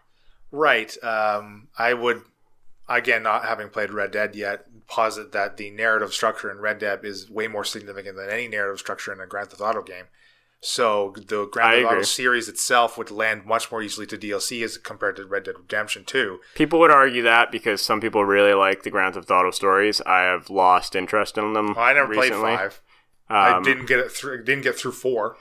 I don't feel like there's any like I'm bad at emotional series, basically. poignancy or anything or like nuance to the Grand Theft Auto games for the most Yeah. part. I mean, even pl- go- as- going back to I mean, it was a bit of a tangent, but going back to Vice City, it's a cool game, Vice City's awesome. but do you really care about Tommy Versetti as like Yeah.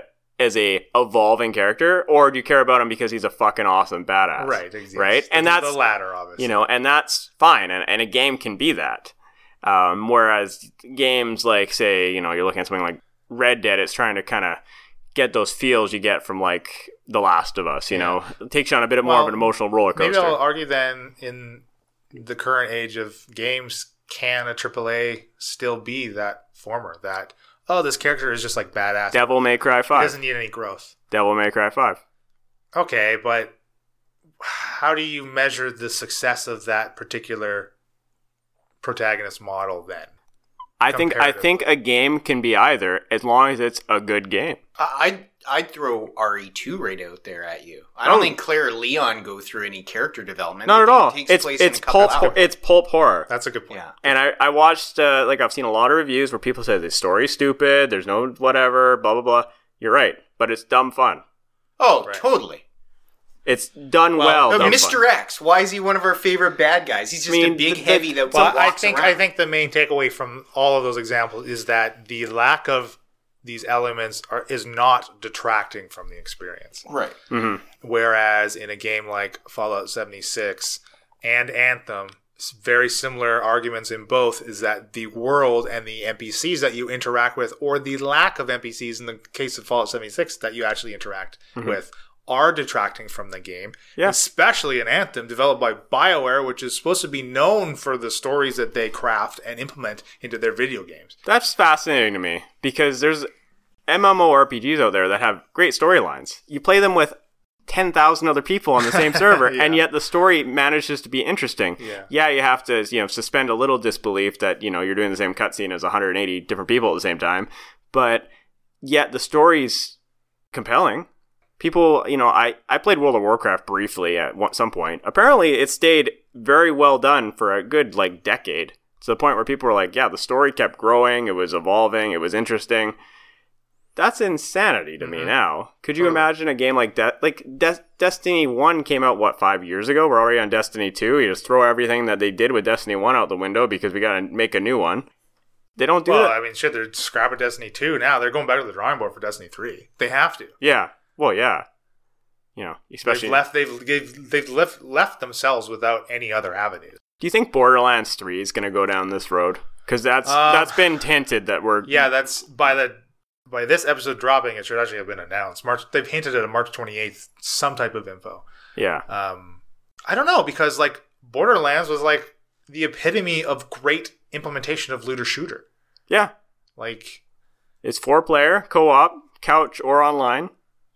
yeah, I mean, and the amount of yeah, guns that dro- I mean, what what was the the tagline and the, the the marketing for that? Like a million different guns or whatever the hell. yeah, like It was something ridiculous. Like Yeah. Something that could never be measured or ever held up to anybody's standard uh, of actually trying to figure out. Well, they whether or not randomly they met. generate stats for a lot of Right, it. So I mean, yeah. Other than a few of the odd, you know, epic items, right? Yeah. Uh, yeah. I, I don't know. And are they going to go that route? Are they going to go the Destiny route?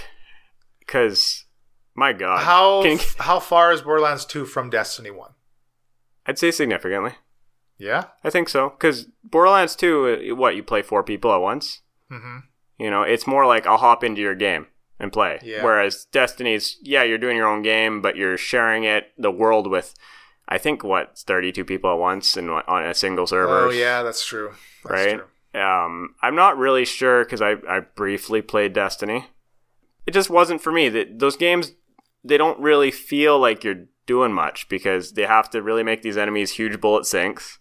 It really feels like an MMORPG with guns, and the problem with that is MMORPGs oftentimes feel really slow. You know, like you, you engage an enemy, they have a giant health bar, especially like the harder enemies. You're engaging them with 16 people at once, and there's it's a really slow strategic game for the most Right. part. A lot Not of these games, conducive to gunplay. no, mechanics. at least not for me. Right. Well, I mean, uh, a lot of those are also reasons that Anthem is suffering too. Like I've heard, like the the gun the gunplay in Anthem is uh like not poor, but it's just very generic. Yeah, And it's of course, the main from, thing from is- the Mass Effect developers, where the gunplay was not poor but exactly, generic. Exactly. The combat in well, in Mass Effect games, the combat was more. Um, it was strictly just like necessary. Like in, in in parts, like combat was just necessary. It was just another thing you employ to move to move to move on to the next objective. Yeah, you could as, argue oppo- that. as opposed to being the the spine of, of gameplay in, Yeah. a, in a game like Anthem.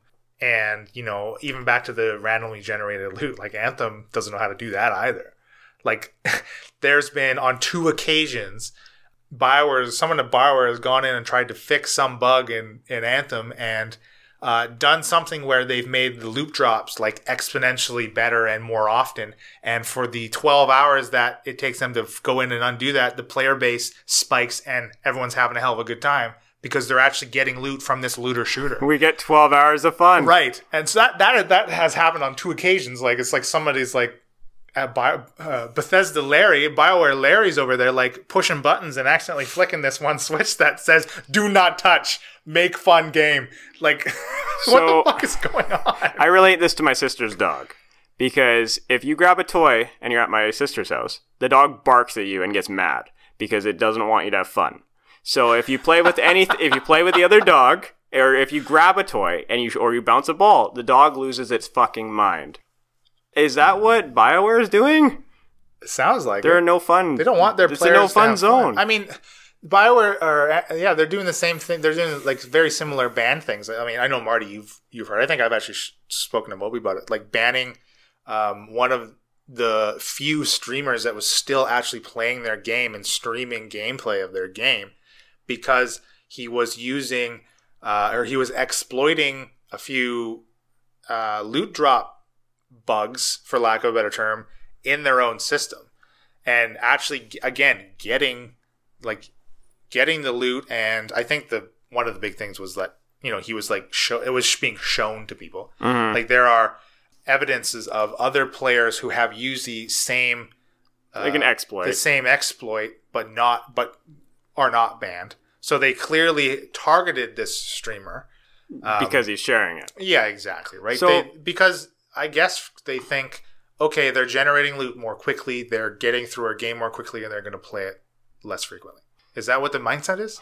Like w- they're they're they're trying they're making these games grindy because they want their players to be a player base for as long as possible. I guarantee you it goes into it. It's insanity. I mean, you got to think, just like any other form of media, you know, like gambling, like there's little things that people put into th- gambling that hooks you, right? Right. You To know, keep you a- and they do that in games for sure. If you have an RPG where you never level up or it takes forever, you're going to get bored of it. yeah. You know, if you have a loot based game where you're not getting enough loot, you're going to get bored of it. But you get too much, you're not going to feel that sense of reward when you get something big. Yeah.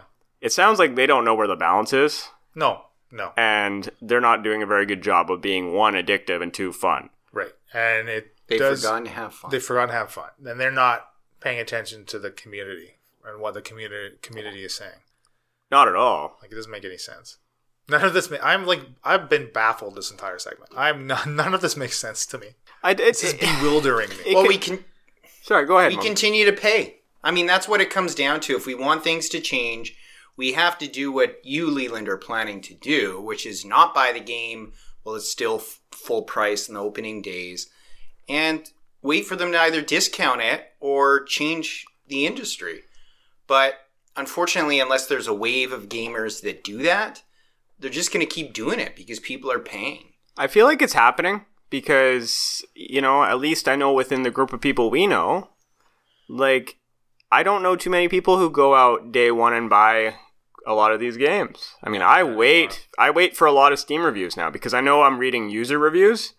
And to me, that's usually more indicative of an overall feeling. Although Yeah. Steam reviews do get bombed by people sometimes, you can usually see when they're bombing it for political or um, DRM reasons, you know, like stuff like that. But um, because Leland, you probably don't realize, but on PC, like there's certain th- restrictions they put on games where you can't play them offline, just so you can't like say uh, pirate the game is easy. So they put little like uh, restrictions or programs inside the game, and a lot of a lot of Oh. PC users hate it because it slows their PC down. But they do that so you can't pirate the game as easily. Right. And I get it because a lot of people pirate PC games. It's a big problem, Right. and you lose a lot of money, especially if you're a PC only release. Yeah. Yeah. Yeah. I mean, it's could could you imagine like some of some of these games I go on these reviews and a lot of them are people who said I got this for free. I liked it, so I bought it. Yeah. They're admitting to it. Right. I stole it. I decided it was worth it, so I, I brought it back and paid for it. Right. That's not acceptable anywhere else in life. Right. And some somehow, I mean, I stole this car. I loved it. I'm gonna pay for it now. yeah. Bring it back to the dealership you ripped off. Ah, Well, I mean, Yeah. speaking of like, there are countless Reddit posts uh, and the the Anthem Reddit of people like tr- literally trying to organize boycotts. People trying to organize specific days and times where the player base just stops playing. oh, like blackouts. Yes. How successful they have been or will be or could be, who knows? I don't even know. I don't even know the numbers on Anthem's player base. No, I'm not sure on I have Anthem. no idea. I haven't. That would have been a nice thing to look up, actually. you know, th- I think the only really big hit in the online world right now that came out recently was Apex Legends. Yeah, That's- that's like significant. yeah. Numbers. Oh, and big, huge numbers. crazy. Like they had by the, that first after that first weekend or whatever, they had like 25 million users or something. They recently banned a million people, yeah, I saw that. and it doesn't hurt them. I, I, I saw that. That's crazy. So many people using aimbots and shit. Yeah, Yeah. and I love hearing that. If you're gonna Oh, use a- that's great. aimbots in an online shooter, that. fuck you. Yeah. you know, get out And of that's here. what ruined PUBG for a lot of people. Yep, yep. They just didn't care. Yeah. Yep. Nope. A Yeah. lo- a bunch of, That's a like- success story. Right. Yeah, That and is a success story. it's free. You That is the thing. You man. get 100% of the game for free, and then if you want to make your character look a little different, you pay for it. Right, right. Well, I mean, it's just it's all these free to play elements that people are that these companies are trying to charge us for. Um, I just want to go back to episode twenty three because I listened back to that before we recorded, and a few things like Moby, you said basically like um, these AAA companies they just are taking fewer and fewer risks with these games. Um, I think was very on point. Like everyone just like it's like EA is reading market reviews and being like, "Oh, okay, these type of games work. We're just going to make these type of games," because they because those aren't by the numbers risks. And Marty, you were saying like, you know, overall these AAA games, they're still like they're not going anywhere. No, Like they're not gonna die. but you'll see beloved games will die, and they have. Partly because we don't buy them, Yeah. partly because of expectations, partly because they're ruined by big business. Right. Man, I uh, I am te- like I'm hesitant to be picking up like Elder Scrolls 6, like um, Me too. what's the one what's that star one that they're Yeah, um, that's the next game. Yeah. Big game from Bethesda. Is it Starfield or something? Starfield, I think Yeah. that's it. Ah, I just I don't I know don't- much about Starfield. no, I know nothing Um, about that.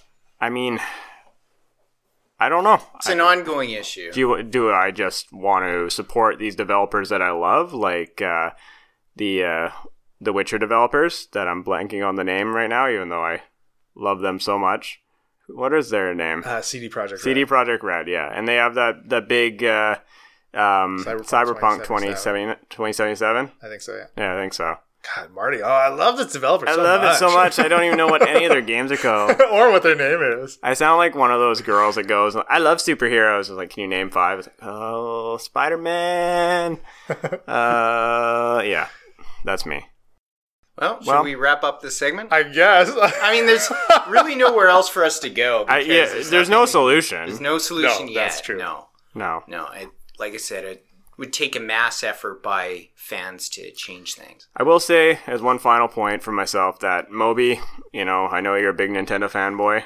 I think Nintendo does a pretty damn good job with their AAA titles. They do. I was thinking before I came into Except this, Zelda. is there some way that I can attack Nintendo and be a devil's advocate?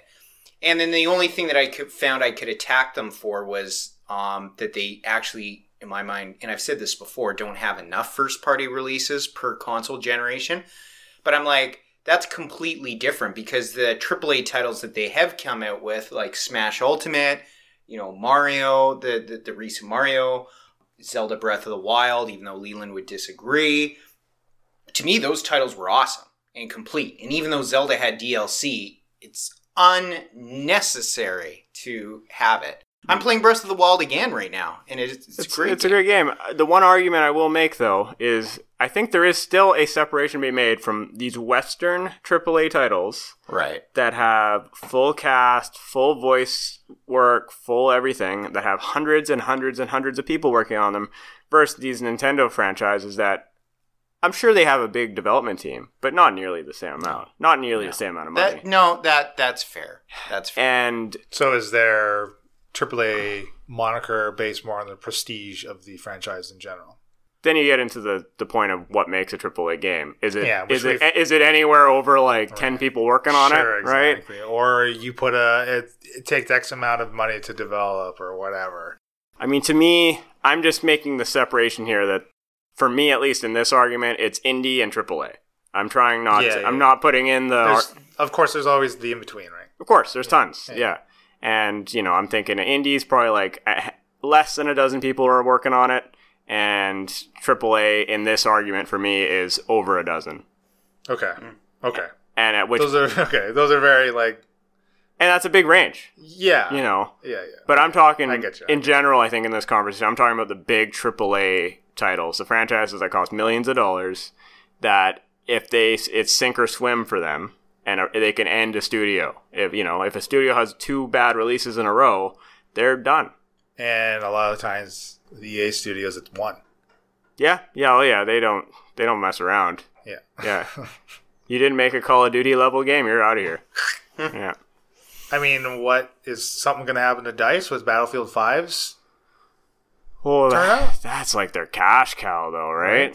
Like But they got to they clearly will have to do something. they'll make You it know, a battle royale game. maybe not Well, they already have. It already has a battle royale mode.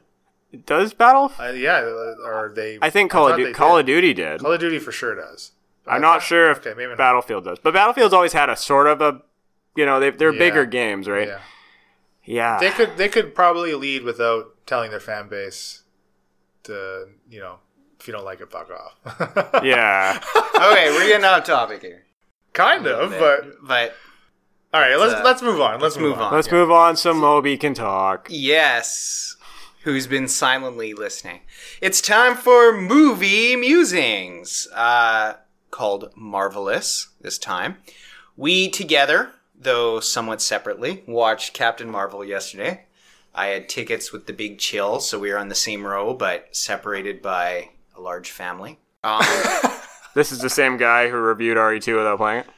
yes, he I know. played the original. It was really disappointing sitting there listening to him He- review a you know game what's funny, that he though? didn't play. He had no. I never described you, but for some reason he thought you were this like fat guy that was like balded and almost sleeping in our row. I'm like, that's not Marty. I've never described him, but why would you pick him? Well, that's weird when he met me when we were playing or when we were recording the RE2 episode. I was sitting right next to him the whole I time. know. He didn't know what I looked like. No, Just oh, it's because I had the glasses on. because he was drunk, You were also wearing a big coat. oh, okay. and he was drunk yesterday too, ironically. Wow. So, but yes, we saw Well, Captain what Marvel. what did he think of the movie? I actually don't know. He didn't ask your friend. No, I I didn't because we just kind of got up and I was looking for you guys.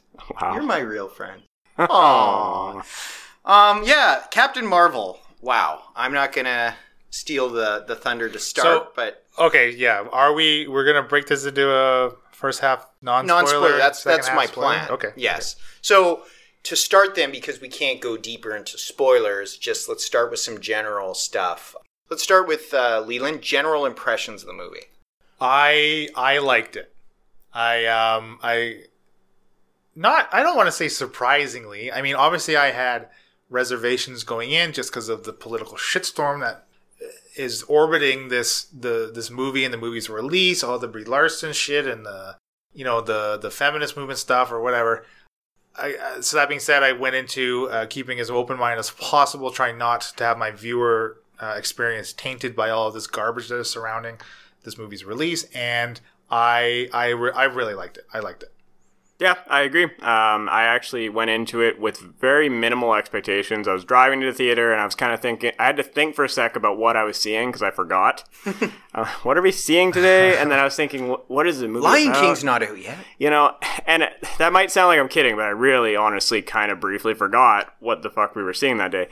And as I'm sitting there, I'm not hyped for the movie at all. I'm not like ready to poo poo it, but I was just not hyped. You know, no hype. Kind of reminded me of seeing uh, Hellboy 2 when I saw it. I had no hype for it, and it was awesome. Yeah. I liked Captain Marvel a lot. Um, I thought, you know, initial impressions, a lot of the criticism about Brie Larson's acting, I thought was completely unfounded. Me too, man. I Me thought too. she did service to the character arc. Um, I thought the little things they threw in, the little changes um, that we'll talk about more in the spoilers, um, I, th- I really liked. I really thought they didn't detract from my viewing at all. The de aging makeup and um, CGI technology tech, and all yeah. that, amazing. It's really good.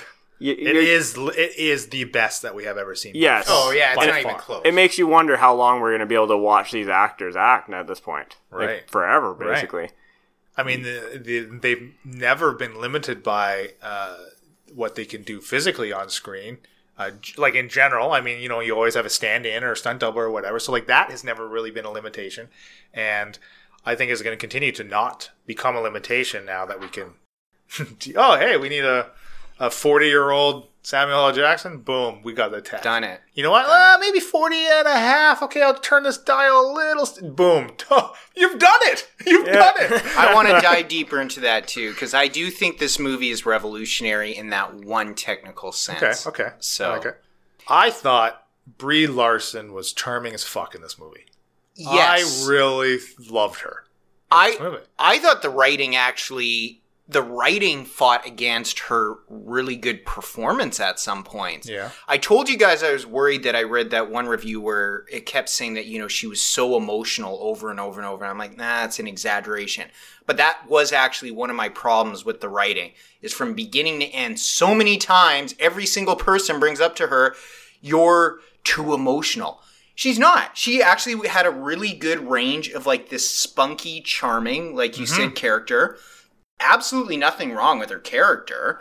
But was she overly emotional? No. And why do the pe- characters keep bringing that up? It's I've- egregious. Is a really good point. I feel like they brought it up just because the Kree are supposed to be so unemotional. So just by her being human, in Origin. Okay, She's emotional. so you think But that's what they were trying to I think so, and I think when it, in regards to uh, stuff that happens um, in her past, and that they when other people reference her being emotional, I think that's more playing into like she's an emotional woman. Right. But I stereotype. didn't find Jude Law's character that much less emotional.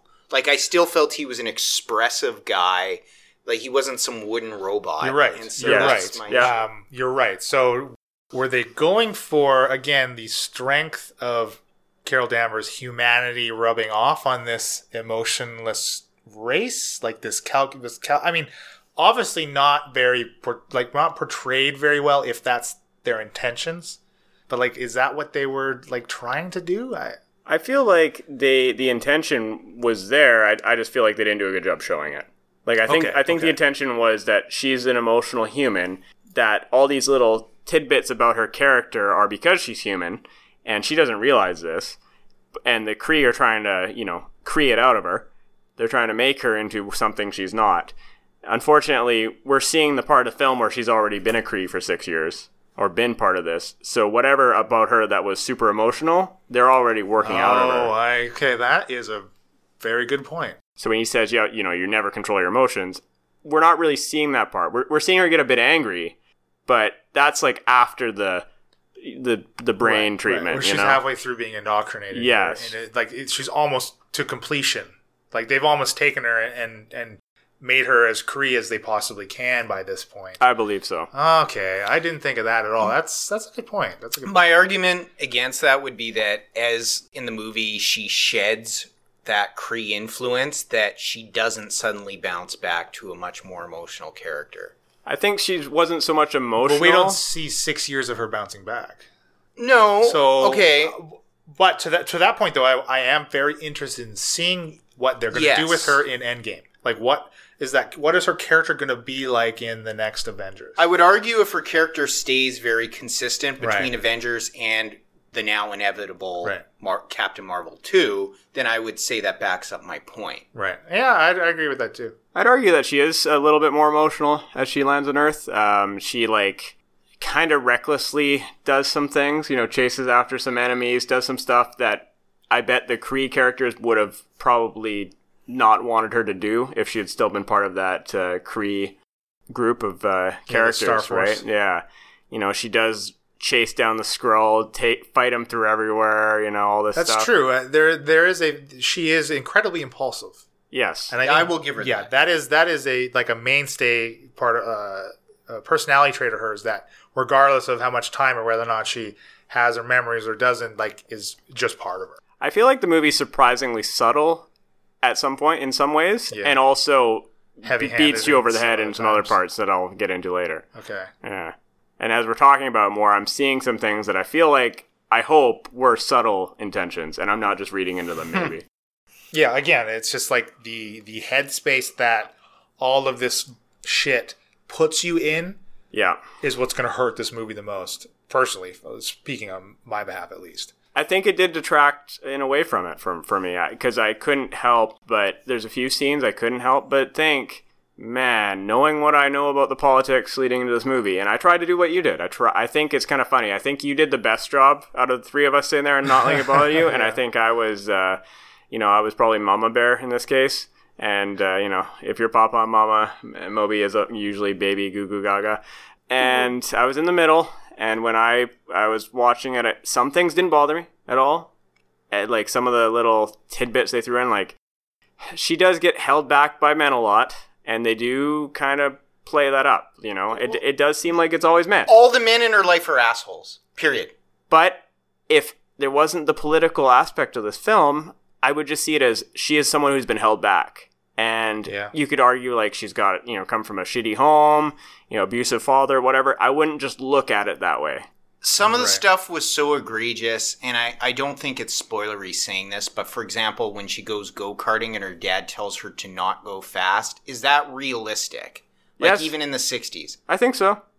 You think so? Yes. Um, Like, well, you know what? you want to go kart and don't drive it fast. So I just- you know, I mean, uh, it's a bit personal, but like I think, for example, even my wife, or, like her parents would, you know, would always in sports and things like that be like, "Oh, don't do that, don't do that." No, like you're not a guy kind of thing. Like Oh, just because don't get hurt, women get hurt. You know, obviously Brie Larson's father in this Captain Marvel's father in this movie is being ridiculous about it. You know, yeah, like, that, that's my. but So that's one of the heavy-handed moments. of the but year. it's a movie too, right? And I get it; it's a Marvel movie, and I think they you don't have much character development from the father you see for five seconds, right? I think this does happen to women, and I get it.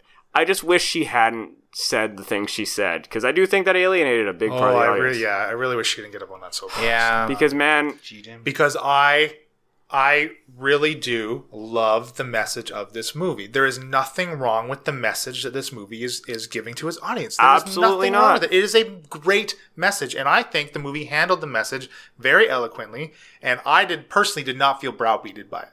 And I I, I don't know. I just I think it's a great message too because I think anybody can relate to that overcoming. absolutely. I mean- it's not just a woman man thing. You know, uh, how mu- how long do we want to go without spoilers here? Because Well, this is what I'm saying. I'm like making notes, like because I think everything I want to really say is kind of spoiler territory. Yeah. But let's let's talk about some specific, uh, like let's talk talk about like generic things. Like uh, I think all the like the CGI in the movie was really good. I mean, we already talked about the face tech, Yeah. right?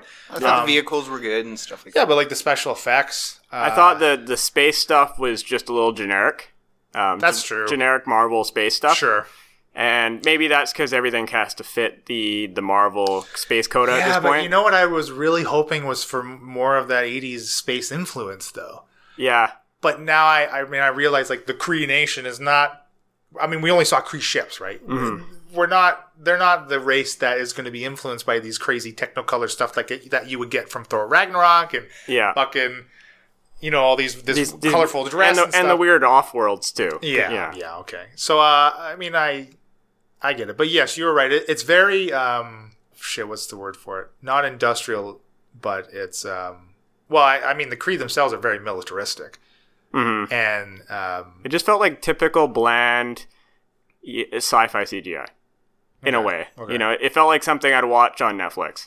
Yeah. I don't fault the movie for this um, because I, I simply think the technology isn't there yet. But the cat, who is a great character, they're just not at a place at all where animals can even remotely cross the uncanny valley. And I think because of how good the de aging was that finally It did stood out cross more. the uncanny valley, the cat stood out more. Yeah, you're right. There there was every every time they had to have the CG cat, it was very obvious. It Very was a noticeable. CG cat. Yeah, you're totally Very right. noticeable. You're totally right. And I mean, because that cat is literally juxtaposed in many scenes right bes- beside Samuel Jackson's perfectly de aged face. right. So Right. that was more a Moby thing, and that I was like thinking of it in that moment. But I, I do think other No, people I that are noticed it concerned too. with Yeah, technical you're right. issues. I've got to admit, I didn't notice. Okay. It didn't Yeah, bother me. Really? Yeah. Interesting. Hmm. I mean, it didn't bother me, but like I noticed. Oh, this is a CG cat. Like, I didn't think once. Oh, CGI cat. oh wow, okay. I mean, I'm sure deep down I knew it because it's, there's some stuff we'll talk about that Deep down that I a knew. regular cat may not, may or may not be able to do. oh, oh, great. Okay. oh my god, you're an idiot. Yeah, right. The timestamp Oh, there. okay. edit me out. Jesus Christ. Um, I th- uh, I think Samuel L. Jackson's performance was really good. Outstanding. I think again, I I, I really liked Brie Larson in this movie. I thought her friend was great. In it. Yes, I was Yep. gonna say yes. Uh, I, I had read about her performance, and it was actually really good. it was really was good. Yeah. even um uh, her daughter, the child actor, like I, everyone was really Oh, good. in this movie. um, one of the standouts in the movie, Ben Mendelsohn. Oh yeah, he, I liked yes, him. Yes, That's the And I Throw mean, leader. again, we get Yes. spoiler territory with him, but Yeah. he was good. um, and I I think I, I really like Jude Law too. Yeah. yeah, And like in that Star Force, he looks like a little fucking little beast. he Yeah. is a He's looking good. Like Um, the probably the biggest disappointment character wise for me was uh, Lee Pace. yeah. Um, just a very Right. on almost nothing role. yeah, it's- I Actually, mean, it's not spoiler it's a territory if we cameo. want to talk about what what we felt of him. So I don't think so. No, so listener, um, Lee Pace, who plays Ronan the Accuser, uh, he's called upon many times throughout the film. And to start, it's in kind of a hologram form. And so you see it and you're like, okay, you know, that's that's Lee Pace. He kind of sounds similar. But then at the very end of the movie, he's actually there and he looked completely different. And I started going like, why is Lee Pace not in this movie? You know, did he try to ask for too much money for a supporting role or something like that? you know, because he's been in more and more stuff recently. But then when the credits roll, Lee Pace's name is Yeah, right there. It's Lee Pace. So he played the character. And was it which of you guys mentioned the paint from Guardians? of Yeah. the- So so again, the movie is set in the mid '90s. So this is uh, Ronan the Accuser was the main antagonist of Guardians Volume One, right?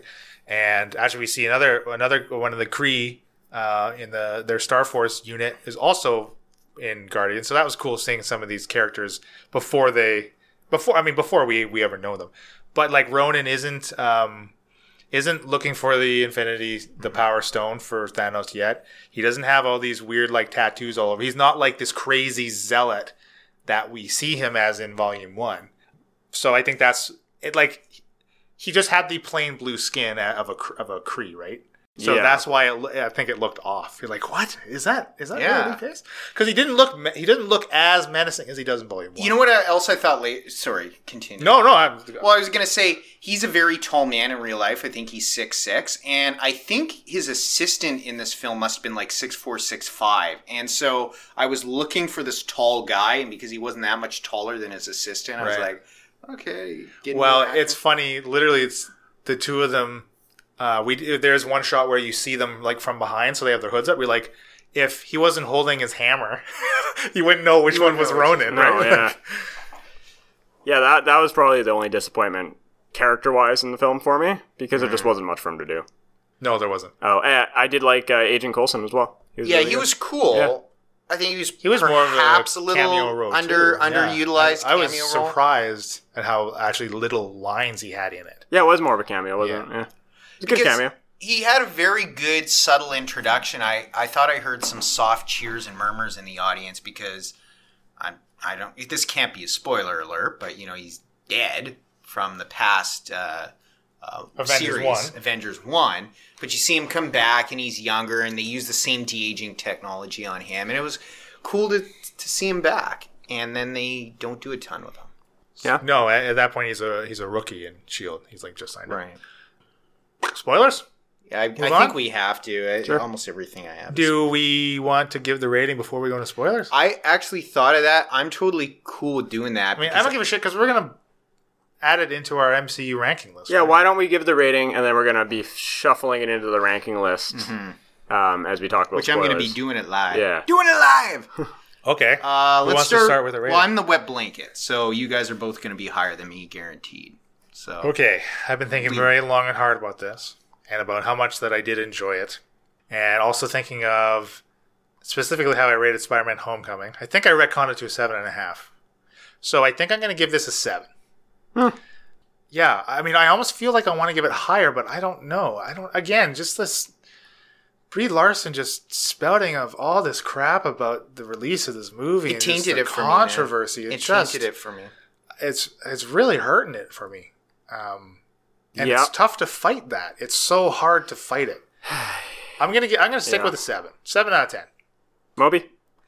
Uh, well, it's interesting. I have it written down. I'm a seven out of ten as well. Now, listener would know to take this with a giant handful of salt because a Moby seven translates to like a Leland four point five. So, I True. mean, True. it's for me. I'm pretty ingratiated with movies. Uh, I would say this caveat, which I thought this movie for me is a six out of ten without the technical achievements. Um, with with Samuel Jackson's awesome digital makeup just because I really do believe this in 15 years will be looked back as a very important technical achievement in film. Yeah, for that It's like a technology. Jurassic Park. I think moment. we're going to see Yeah. it more and more. You know, you? I was torn a little bit. I was thinking about the same thing, Leland. You know, I was like, oh, is this uh, for me? You know, again, Leland sevens like I'm already ten and a half. Uh, yeah, you know, and uh, if there was nothing, pl- so politics aside, Brie Larson never said anything. There was no reservations on my part going in. I would honestly probably give it eight and a half. Wow. That being said, I'm probably as I've thought about it, it's probably going to be about an eight. Not much worse, but it did detract a little bit. You know, I think it I think it diluted the message. Me too. Yeah. 100 percent agree. I think it did. I think it sent the wrong message. I think Yes. the the initial the message in the film taken out of that context is a great message, like Leland said. Um, I think it's empowering for people, not just women. Yes. And I I think would, I would agree with you guys, by the way. because I mean I'll get into it more in the spoilers, but I, I think it's um, you know I think it took away, so I'll go with eight. Okay. I mean, I- I, I think those those are also really good scores. Yeah, Um, we're not shitting on the movie. no, one last thing I want to say about about um, spoilers, or sorry, about uh, wow, I just had a brain fart. One last thing I want to say about all this Brie Larson stuff and like this this movie is also for us being white middle aged males, right? Like this movie isn't only for women. This movie is that's that's the problem with the Yes, message That is the problem of what she Be- was saying. because the movie is obviously for everybody.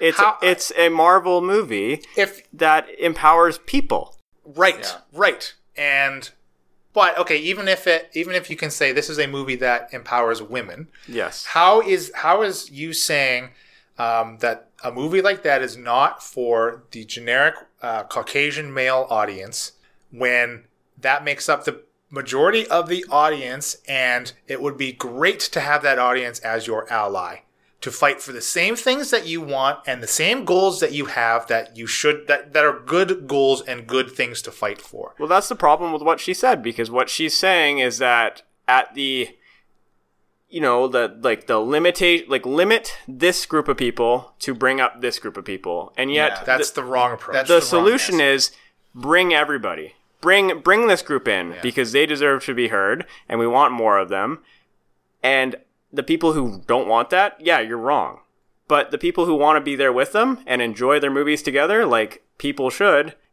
that's fine Th- that doesn't that doesn't exclude you know exclude anybody and yet they it, it's i mean this is getting into it a bit but this is the weird like anti-racist racism you know and it's the same anti being anti-bigoted bigoted like you're going out of your way to exclude another group to bring up another group that's being you know right biased. it- it's it's more accurately and generically it's exclusive inclusi- inclusivity yeah Well, and you look at it this way, and I know this is kind of a straw man argument or it's seen that way, but if she inserts any other gender or race into that exact same statement, you change that one thing, then she's probably fired and shamed, to be quite honest. If she says it's not for middle aged women, it would be a bigger deal. Or Could She you was not for middle-aged imagine? black Could you men. imagine? It? And you know, this is the argument people will use is like, well, one does not equate the other. Well, in this case, I, I think it, It truly does. does.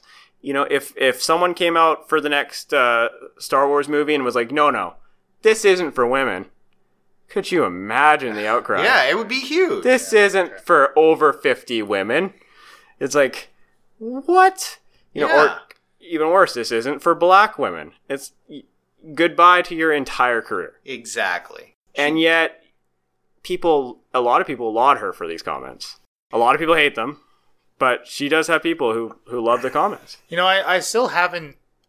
I mean, I haven't taken the time to look, but like, I still have seen no- or heard nothing of, of really like Disney making a response to her comments. Yeah, at no all. they didn't make any they didn't statement to say anything. They just let it be. That's really interesting to me. I mean, I, that is a rock and a hard place for even for a company as huge as Disney. I mean, like they, they need they need these movies to make money too.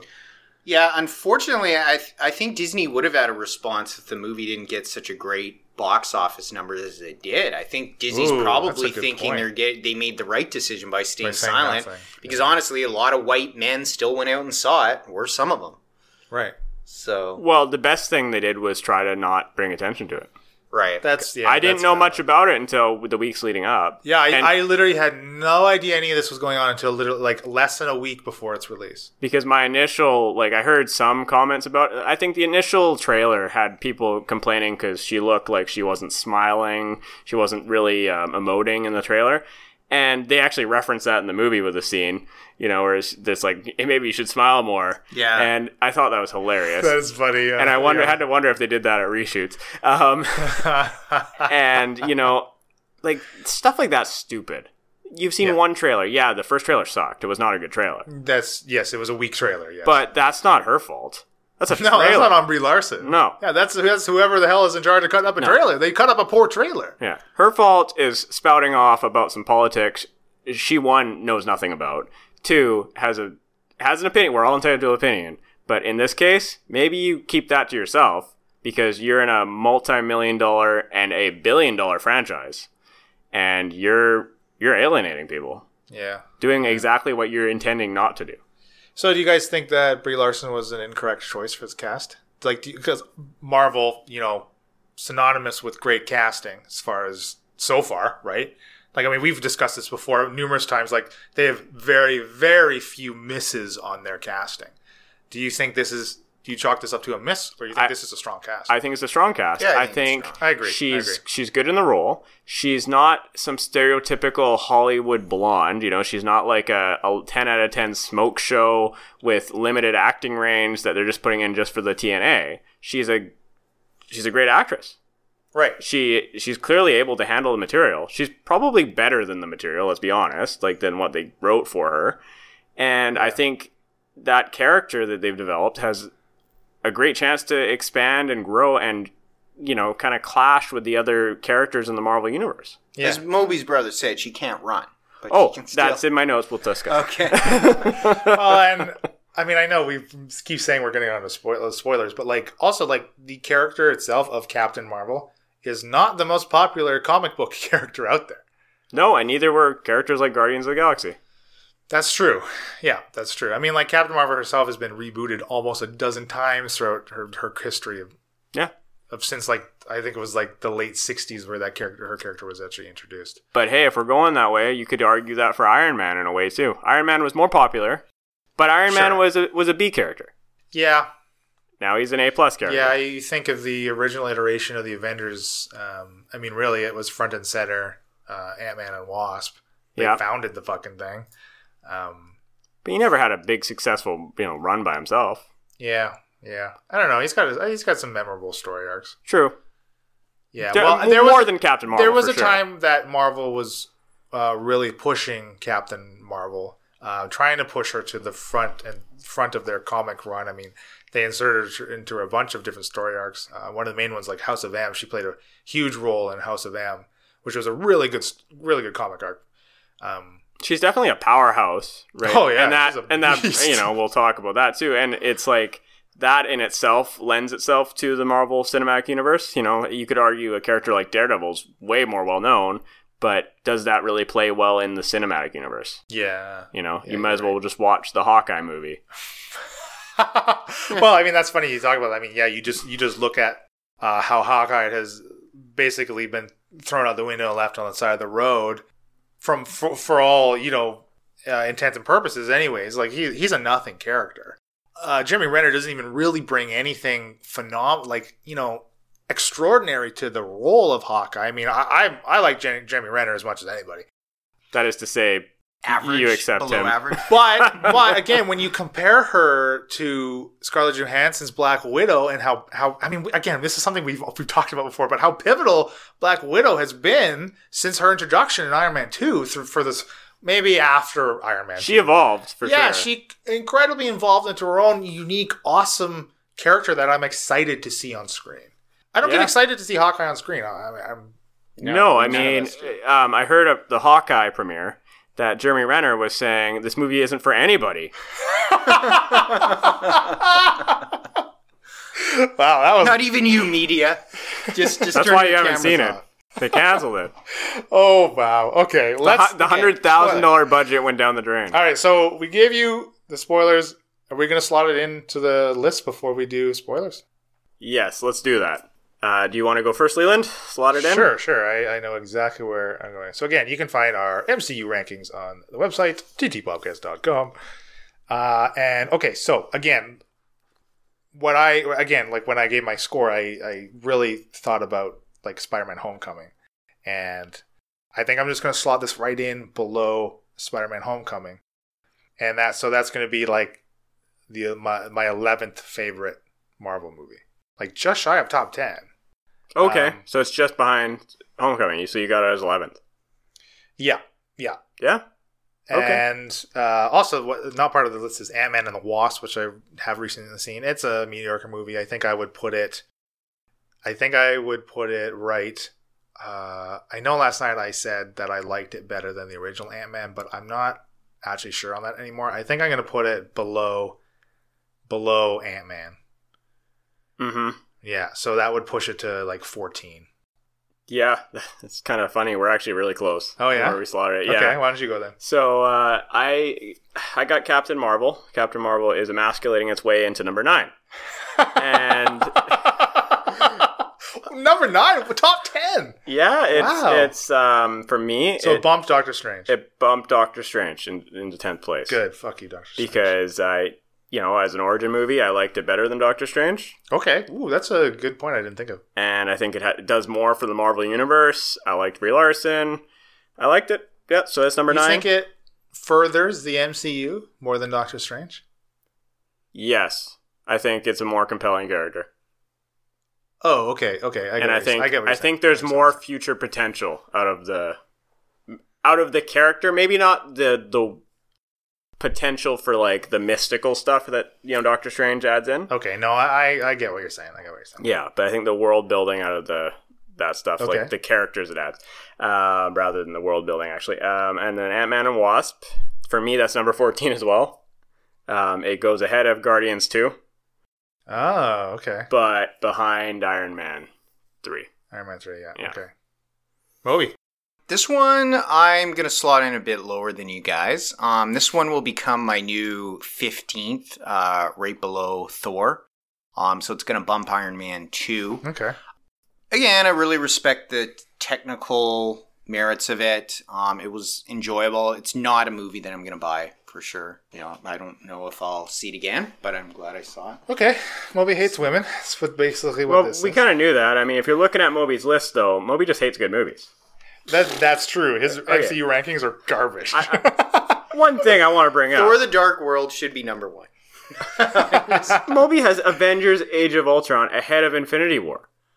Yes, with James Spader's Oh my voice, how can you God. resist?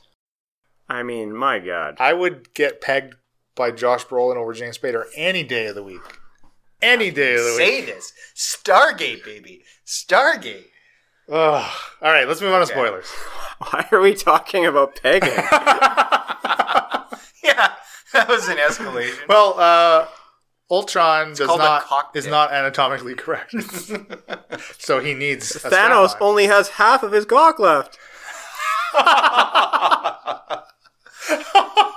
One ball, Thanos. No, it's strapped in his soul stone. It's okay. He'll get it back. That's why they team up. They team up with Thanos in Endgame because he made a terrible. I've made a huge mistake. He, sna- he snapped himself. Snapped himself. It's a little bit The gauntlet, the gauntlet almost kept them all together. no amount, of, no amount of reality stone can fix that, Thanos. Okay, spoilers. Not sex. Um, okay, I made a couple notes here. I want to go back to the Jude Law thing. Back to you saying, Moby, that Cree did not particularly, or Jude Law specifically, uh, was almost as emotional as Brie Larson. Now, I'm, I'm wondering if that was uh, a bit strategic in the writing due to the twist of Jude being a dick. Now, because did you? I mean, it wasn't entirely. You know, you're not entirely oblivious to that possibility. Obviously, as some some events further in the movie kind of almost lend to you figuring that out. But like his shift and how buddy buddy he is with Carol Danvers, did you do you think that could have been a part of it? A part of why his character was written the way he was? You know, in it. um, I I thought he was a dick since the beginning. Like, thought he was a good guy, maybe, or like almost like an anti-hero. But to me, he was treating her like a dick from the opening scenes. Okay, uh, but do you think his character was likable? No, I actually didn't particularly like his character Huh, in that Oh, interesting. in that aspect. I Marty? liked him in like the mentor role. Yeah, he, me s- too. he seemed like the stern mentor. Yeah, You know, I thought he played that maybe that archetype pretty well. I think so too. Yeah, I I actually was more intrigued by the rest of his team to be quite honest. I thought they were the typical. The co- over, overly intense Asian girl. I may have a thing for that. oh God! But uh, yeah, and I liked. Uh, Replace you with Bill. but then, oh no. More interesting. Um. A little more varied opinions. Um, Okay. S- So That This got derailed. guys That are was weird. Um, You guys just want to cut that I had part? one other thing. and Leland doesn't edit though. I had one other thing. Uh, a spoiler is uh, what I don't know. I don't think Moby. You have no idea, not having the comic background. Yeah, But I don't. Marty. What did you think about uh, Marvel being gender swapped? I don't care. Right. Okay. I mean, I didn't care either, but like that is, I think, significant within the again the overall arching. Out, outside of this movie, I think that could possibly be something significant to talk about. First of all, I forgot what Marvel was. I remembered like Okay, afterwards, okay, I but mean, like, maybe that. Okay. but like realistically, I know who Marvel was, and in the in the trailers, I just assumed that Jude Law's character was Marvel, mhm. um, and I had no idea otherwise until it was revealed who Doctor Lars Do- Doctor Lawson was in Yeah. in, in the in the movie. Um, you just thought because his name was Law that he was Doctor Lawson.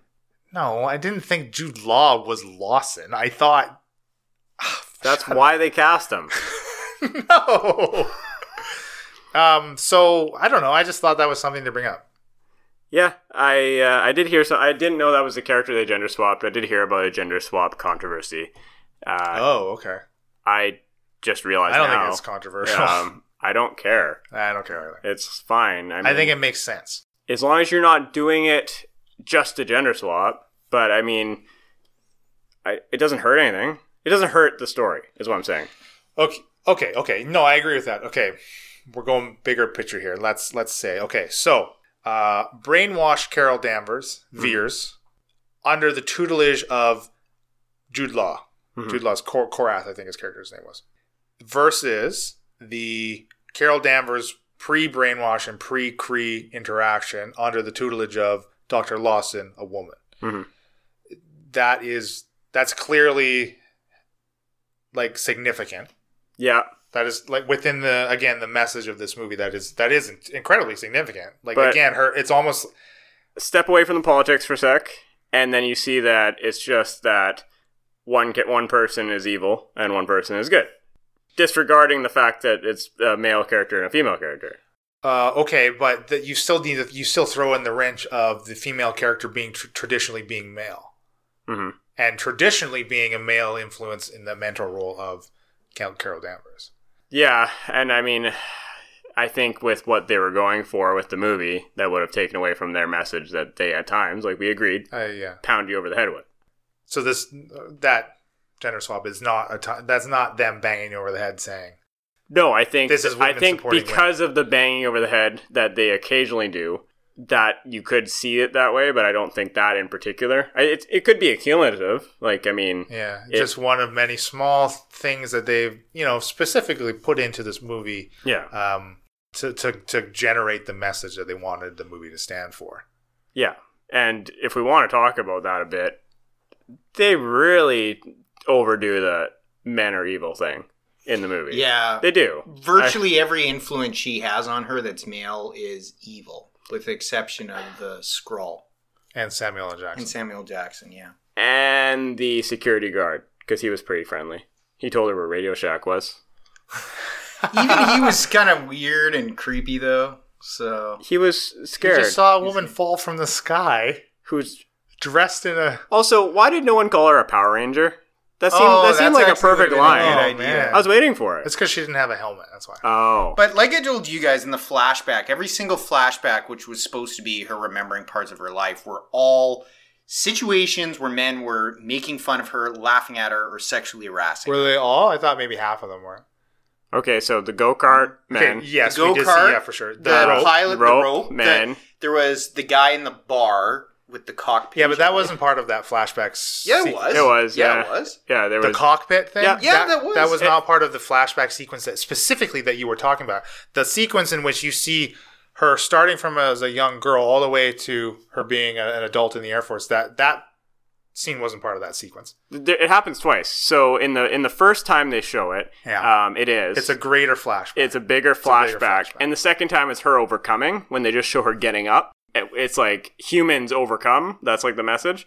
Then they don't show as much of the men doing stuff to her. It's more her just fa- failing. Getting up. Yeah, and and that's cool. Um, oh, okay. so like So what uh, then what was the context of the of the scene with the with her on the beach? Did we see the greater context of that in the movie Uh, before? you- I think we did. I just forget what. Oh, it was. okay, I forgot what that was too. Yeah. And and the and her bailing on the bike ramp too. What was the That one actually, I think she wasn't with boys. Okay. to She my just- memory. she just That fell. She, Okay, she okay, was just okay. trying. Maybe to- that's why I'm like confusing them because like Yeah. Okay, I understand what you're saying. Those flashbacks were taking ta- ripped sections, portions ripped from previous Mhm. flashbacks of her gaining her memories that we Yeah. had seen before in the movie.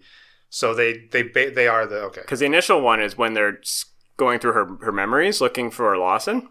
And yeah, the go kart. It was the, the- That, that one. that was a, a long scene. that one was uh, in both and but then they're also going through her whole air force thing because he's like oh no go further back and then Yeah, he goes yeah, yeah, yeah. so in the air force one there's a lot where people are like you can't do it girls can't go fast that's like a big thing in the movie is women can't go fast for some reason and then by the end of it she's flying Uh-huh.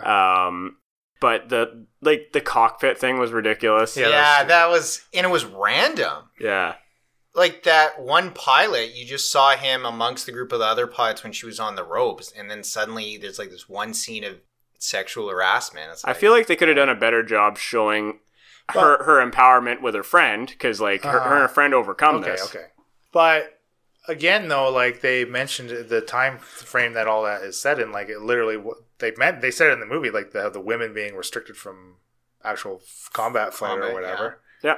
So are they not like portraying that though? Like the culture in the time frame, like especially to Yeah. the to the the male pilot thing too, right? I really think it just has to do again with It's the just context in compounded which and we're it's- seeing this film. okay. If yeah. if take all the controversy out, they released a great trailer. No one's shitting on her smile. Nothing. There's no controversy, and then they release this movie.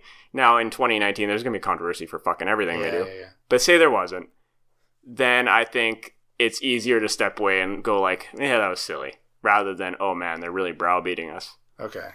I, I would say that in the context of a movie, I mean, you've got a screenplay, you know, you, you only you've got editing, so you cut out certain scenes. I would say they want you to see those scenes, E- even outside of the controversy that Brie Larson brought upon the film. I I think the, these scenes would still cause controversy. I wonder. I have no clue because I'm talking out of my ass. If things were that bad in the 1990s in the military, but I took the rope scene as her just being ex- expected to be at the same level as the boys, not being held to a higher standard, which is fine. I thought the rope scene was fine. I think it just showed that she wasn't ready then. Right. You know, But then the random scene of sexual harassment did rub me wrong because there was no there was no pretense to that and there was no resolution of that. It was just like bad guy suddenly in a scene. which scene was that? Was it sexual harassment? It's at the bar. Well, he, he the cockpit joke's pretty dark. If you're hitting on a girl, you know you want to be nicer Uh, than say, oh, oh, okay. okay. I- baby. That's why they call it a cockpit. I didn't I didn't get it as hitting on. I thought it was just No. like fuck off. That's what I cock call it. A dudes cockpit. male have cocks. It's Oh. male predominated. Maybe I did get that wrong. that's how I interpreted Yeah. that line. I didn't think it was like sexual. I think harassment. I didn't. I thought it was just like yeah. Oh, okay. Yeah, I you- thought it was I like, should just like- see it your way. It's go back men. to the kitchen. yeah, kinda. get out of here, woman. Yeah. Yeah, yeah, yeah. Ah, I actually even makes more sense. I was like, I've never heard that approach. it's not something I would try. Wow, he, this guy was negging back in the nineties. Yeah, you know, the more I'm thinking about it, I just I, I really can't help but think I'm just being negatively influenced. And if and if I wasn't I know, negatively right? influenced, it wouldn't bother me.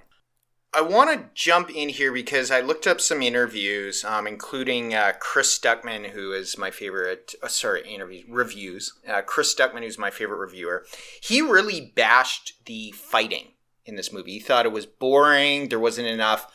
Brie Larson, who's or Captain Marvel, who's incredibly powerful, actually like killing or hurting anything. Like she fights and people fall down, Mhm. but she doesn't really get revenge and. Mm, I disagree. I think by the time her power comes, she's pretty fucking beastly. She destroys an entire spaceship and kills, I imagine, everyone on the Everybody on it. spaceship. Yes, and then looks at the other spaceship and goes, cracks her knuckles, basically. Ah, and that bugged me too. I just finish him off. Finish off Ronan. mm, I don't think that that wouldn't Can't- feel that's that's not her character character. can't. No, she's already been like, okay, I'm gonna help the scrolls. She's not a Oh yeah, murderer. the scrolls are good guys, Yeah, which I really like that. that was cool. That was Yeah. a good. That was a cool decision. twist. That's a great decision. I kept waiting for the triple cross and it never came.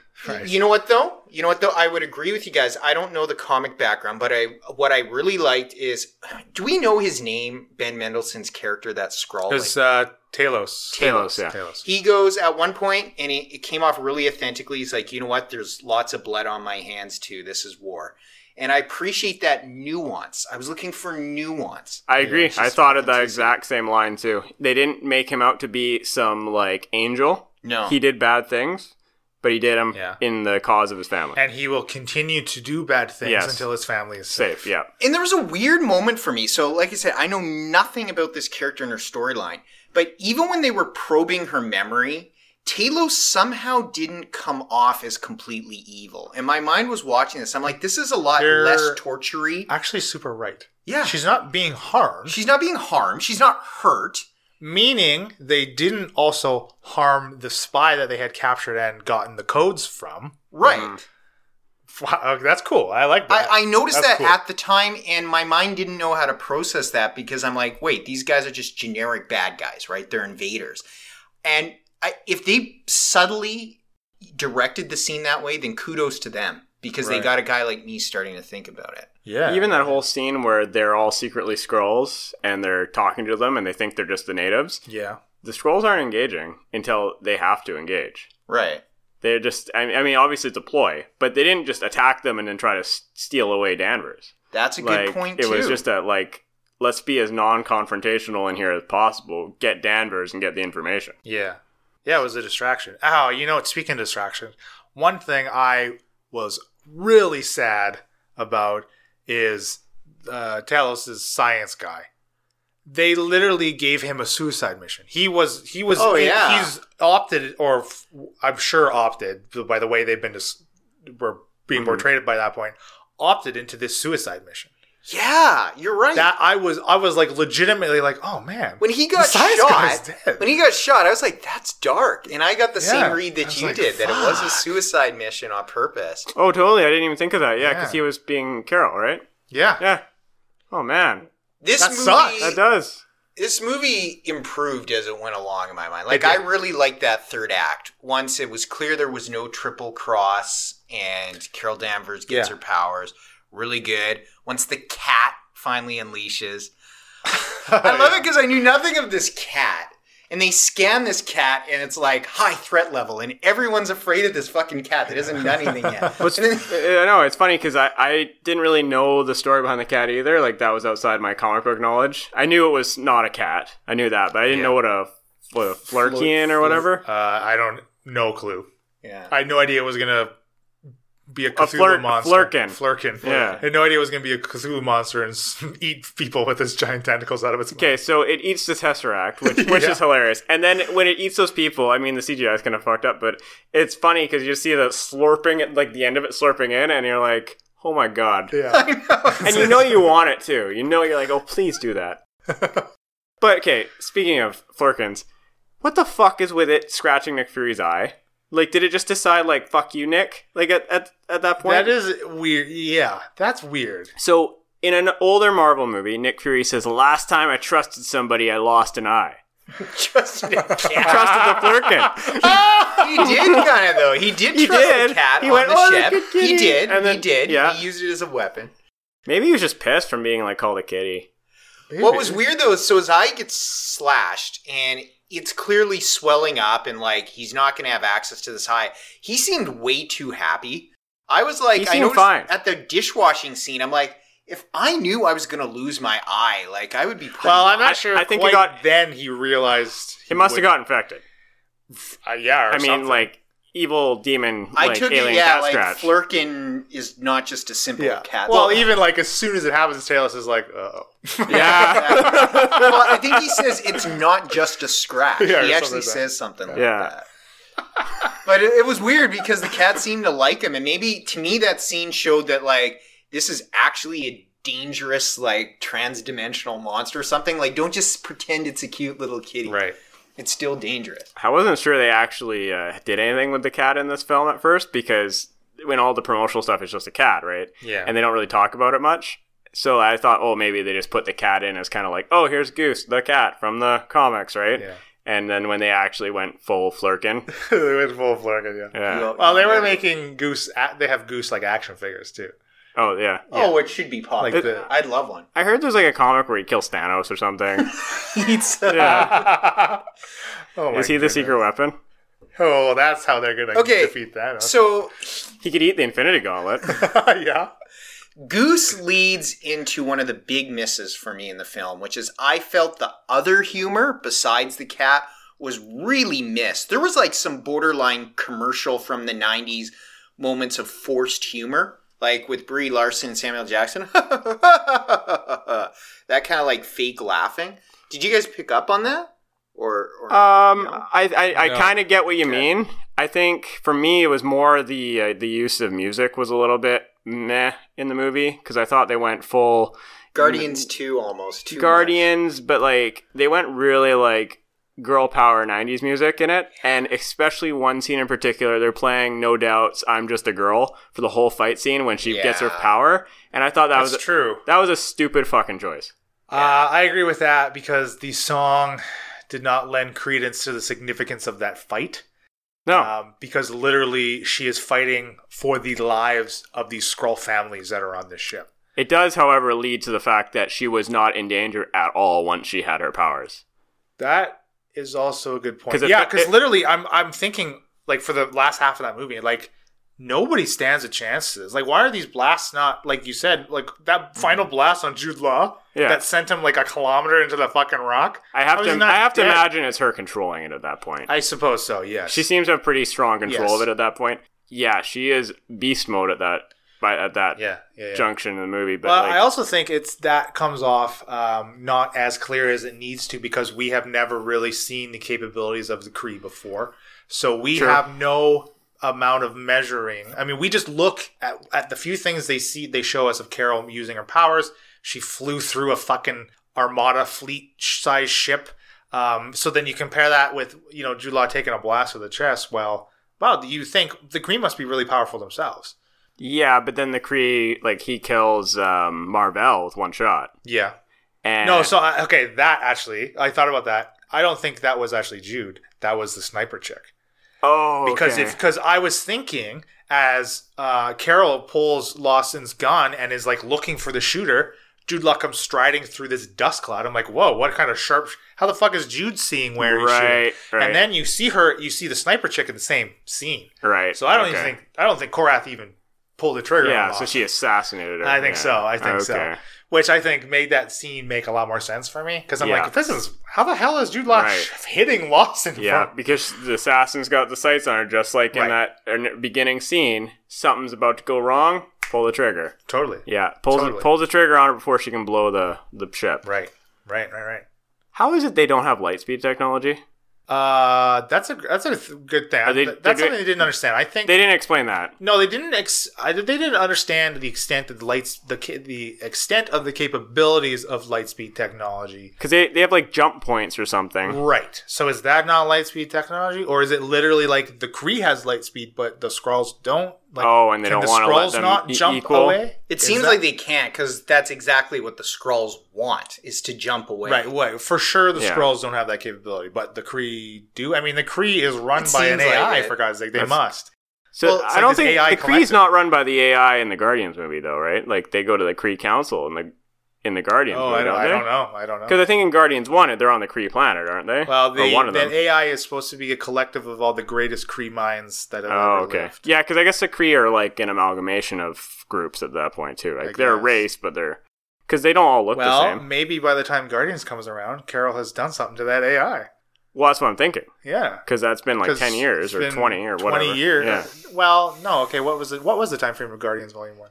Um, maybe. because it w- didn't uh, Star Lord get abducted in the seventies when he was like ten years old into space Late seventies, 80s. or yeah, eighties? 80s, it Eighties, was eighties, like right? 86. So early eighties. Uh, yeah, okay. So then, so then the he's- events of Captain Marvel are a decade later. yeah, and now- and Guardians, I think, is maybe uh, right around Iron Man time, probably the first one, I think, right? Uh, yeah, that must be right. That must Yeah, be right. Something like Unless that. Star Lord is more close closer to being forty than thirty. 'Cause I think he's closer to thirty. Yeah, I think Yeah, so too. in the initial. yeah. Yeah, because I think by the time Guardians Two rolls around, they've been a group for a while. That's kind of the point. Like, Yes, like we've yeah. been traveling, we've Right. been, you know, I mean, we have uh, teenage group. yeah, that's true. I Or no, no, we don't. We had this still baby group, but teenage group by the from volume two to Infinity War. Yes, that's true. So, but who knows? Wow, those Guardians movies have a lot of time jumps. They do. Well, they kind of exist so far away. At least they did. Yeah, yeah. Yeah, so I'm not really sure, but I, I obviously she's been doing a lot, and clearly she doesn't age Yeah, obviously not. now that she's uh, Being with that Captain uh, Marvel. After seeing Captain Marvel, yeah. Okay, so that whole scene with her, when you realize that that thing on her is holding her power back, not giving her her power, Yeah. like it was pretty obvious, but like it's cool. It's a cool, That is actually cool a cool thing. scene, Like, yeah. and as soon as I realized, I'm like, man, because the whole movie you're kind of thinking, is this What the fuck is this? This then? it? Yeah. Like, what is? She can't fucking glow. She can't do shit. Yeah. And then she goes full Super Saiyan. Yeah. Wh- which is cool. Like it's cool because I think that's you know you you had mentioned Black Widow and stuff. There's a lot of cool characters that we like in the MCU, but there's only a few that are like super godlike. I mean, even Captain America's cool, but he's built through science. It's not like he can fly. Thor's the closest thing to her as far as godlike powers, Yeah, and that's what yeah. made Thor really He's cool. That is- literally a god. He's literally a god. And so I think that Cap, uh, Captain Marvel now um, encapsulates that super badass, but like legitimately powered superhero. right. They're gonna need her to beat Dark Phoenix. oh, yeah, that. the whole world. I was very shocked at my reaction to that trailer not being this looks like garbage. It was better than the first Yeah. stuff I'd it- seen. Like it Looks was it interesting. actually looked like a, it was a good trailer. that the scene of Magneto having his helmet. Oh, that was Yeah, cool. That was cool. Like he's like, oh my god, I can't do anything. yeah. That's cool. And the guns too. The and he- guns. I like the guns. That's awesome. Yeah. Man, I- don't get me hyped for this movie. But Don't it's- do it to But me. McAvoy. Hey. They went full McAvoy. I love me a murder fuck Magneto. I loved. Uh, You've gotta yeah, I merge- love McAvoy in the chair. They've too. got to merge Yeah. McAvoy and the Beast to create the Beast. Oh boy, The Beast Jesus, Too. Yeah. we just got Shyamalan. His caps are huge, and he's in a wheelchair. I don't get it. He's this huge guy. the wheels are not wide enough for my arm. Jesus Christ. did, did we just suddenly derail? ourselves? Was there any other specific spoilery thing you guys wanted to bring up? Oh, I want to talk about. There's a couple scenes. Um, okay, the one, one of the again, I think the beating it over the head a little bit. The scene with her and uh, Jude Law, which was kind of funny. And again, maybe if I wasn't so bothered by this, I wouldn't wouldn't bother me. But like the last the last fight scene Oh, yeah. when he wants to bring her to you know his level, and of course she's like you know, Nah, fuck like, you. I don't Boom. I don't have to listen to you. I don't kinda have thing. anything to prove. to Now you. that was funny. Yeah, it was, good. funny. It was And good. It was like I would do the same fucking thing. Oh yeah, it it kind of gave me Guardians vibe. yeah. You know, it was like uh, oh a big epic fight. No, we're gonna have a dance party. Like fuck you. I, I liked it. It actually gave me Raiders of the Lost Ark vibes. That famous scene Yeah. where, Yeah, where, where he uh, shoots the Harrison guy with the Ford whip. just shoots the guy. There's another scene that gives you that vibe, and that's the vibe where she steals the motorbike and the clothes. I was like, Oh yeah, to Terminator, Terminator, 2. style. Yeah, yeah. I need your clothes and your motorcycle. Yeah, that Terminator was good. still did it better. I, you know what? I, you guys can bring up other points. My last point is, dear God, do I miss Blockbuster? Seriously, I just love movie stores as a young man. Man, you're the just only bringing one. it back. I would go there just to hang out. I'd rent something eventually, but I just wanted to talk and look, and I just miss it. Ugh. I I, just miss I it. think it's a good thing they're gone. That was uh, actually one thing that I did not like about the movie was all of the push. It's the '90s. It's the '90s. It's the '90s. It was. Yeah, it was, it was too egregious. much. It was too much. It was egregious. I Yeah. thought they took the gas off that a little bit the further it went. Though. That's true. You're right. But right at- as In the soon as beginning, it she's was on too Earth, much. it's like, It was hey, too much. hey, it's it's it's it's 1990. Hey, Well, why hey. didn't you go to the radio? Oh, Yeah, shack? and hey, there's a promotion for Afterwards? True Lies. You remember when that came out? It came out in the 90s. Yeah. Thank you, thank you, Captain Marvel. Yes, I, I understand you were set in the 90s. I get it. I mean, Samuel L. Jackson looks like he just came out of the womb. For Christ's sakes, I get it. Yeah, he's very Pulp Fiction-y in the movie. I'm pretty sure he's eating a like a McDonald's cheeseburger, like a Big Mac with cheese or whatever it is. You know, like the what's, what's Royale with cheese. Royale with cheese. Yeah, is that the Pulp Fiction line? Yeah, I'm pretty sure they played on that a bit. because uh, John Travolta was in Paris or whatever. Right, right, yeah. Um, well, I botched the shit out of that. Um, you know, One of the scenes that stands out for me is uh, because I know Moby would appreciate this. There is a scene where Brie Larson is doing dishes, and Oh, and Oh. and I thought that would appease the uh, male members of the audience. Fuck Ho- you. however, she's only drying the dishes, Damn and Sa- it, and Mark. Samuel Jackson is doing all the washing. this is one of the most savage things you've ever said to me. I, I don't even know if I have a response to I was just that. talking to you and I your, hope- your entire I, group. I hope your dog scratches your eye. if I if you guys call me Fury, I'm fine with that. Oh, Just like back in Havana. Eh? Yeah. Back in Havana. I um I really liked the Stan Lee cameo in this. That was Uh, Um, good, yeah. Yeah. More than I think really it should be touted for, but like he's sitting on the the SkyTrain or whatever and has a script for Mallrats that he's clearly reading to go audition for his Mallrats cameo. it's like the funniest fucking thing I ever. I don't know. That It just is tickled me. good. That 'cause really it, it tickled. me. crossed. It just it was so meta. I in liked it. What It it, was crossed. good. and plus, I mean, I I'm assuming it's the final Stan Lee cameo that he didn't have time to film one for Endgame. I could be wrong, but Yeah, that. I think that might be the last one. I think. so bringing Jack Kirby. Unless they have like 30 different like things they could just throw in, like little throwaway scenes. Just Yeah. completely out of context. yeah. Oh man.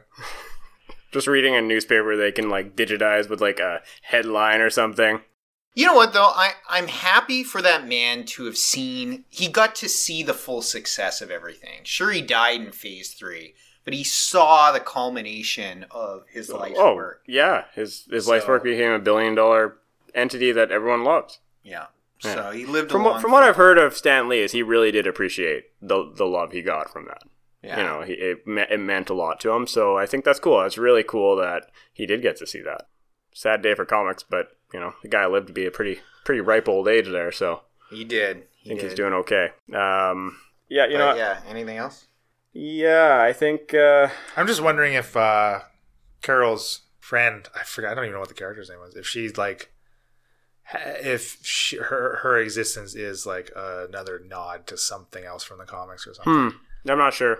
Maybe she becomes Because War like Machine's they wife. they drop some lines about like her, you know, coming to work for Shield E and stuff. Right, I'm wondering if she uh, has some time. will have anything to do yeah. with uh, Sword, oh, which is like yeah. their outer space shield. Right, yeah. I I, wonder forgot if- about I that. wonder. That would be interesting. Oh yeah, that'd be cool, kind of cool. I don't know. That's kind of all I have. I Oh, think. Jude Law doesn't get old. Apparently, he looks exact same. Oh yeah, good point. Holy shit! Did they Hmm. DH Dude Law too? Like, maybe they de-age everybody now. um. it's the new Photoshop. Yeah, he looks good for his age. I mean, are if are you talking about him as an actor? just mean like he lo- doesn't look that much older any like he never looks like he's aging Uh, the only thing I would say is his hairline is clearly moving back. I mean, that's common. no, for that's men, just a but Cree, it's that's like- just a Cree thing.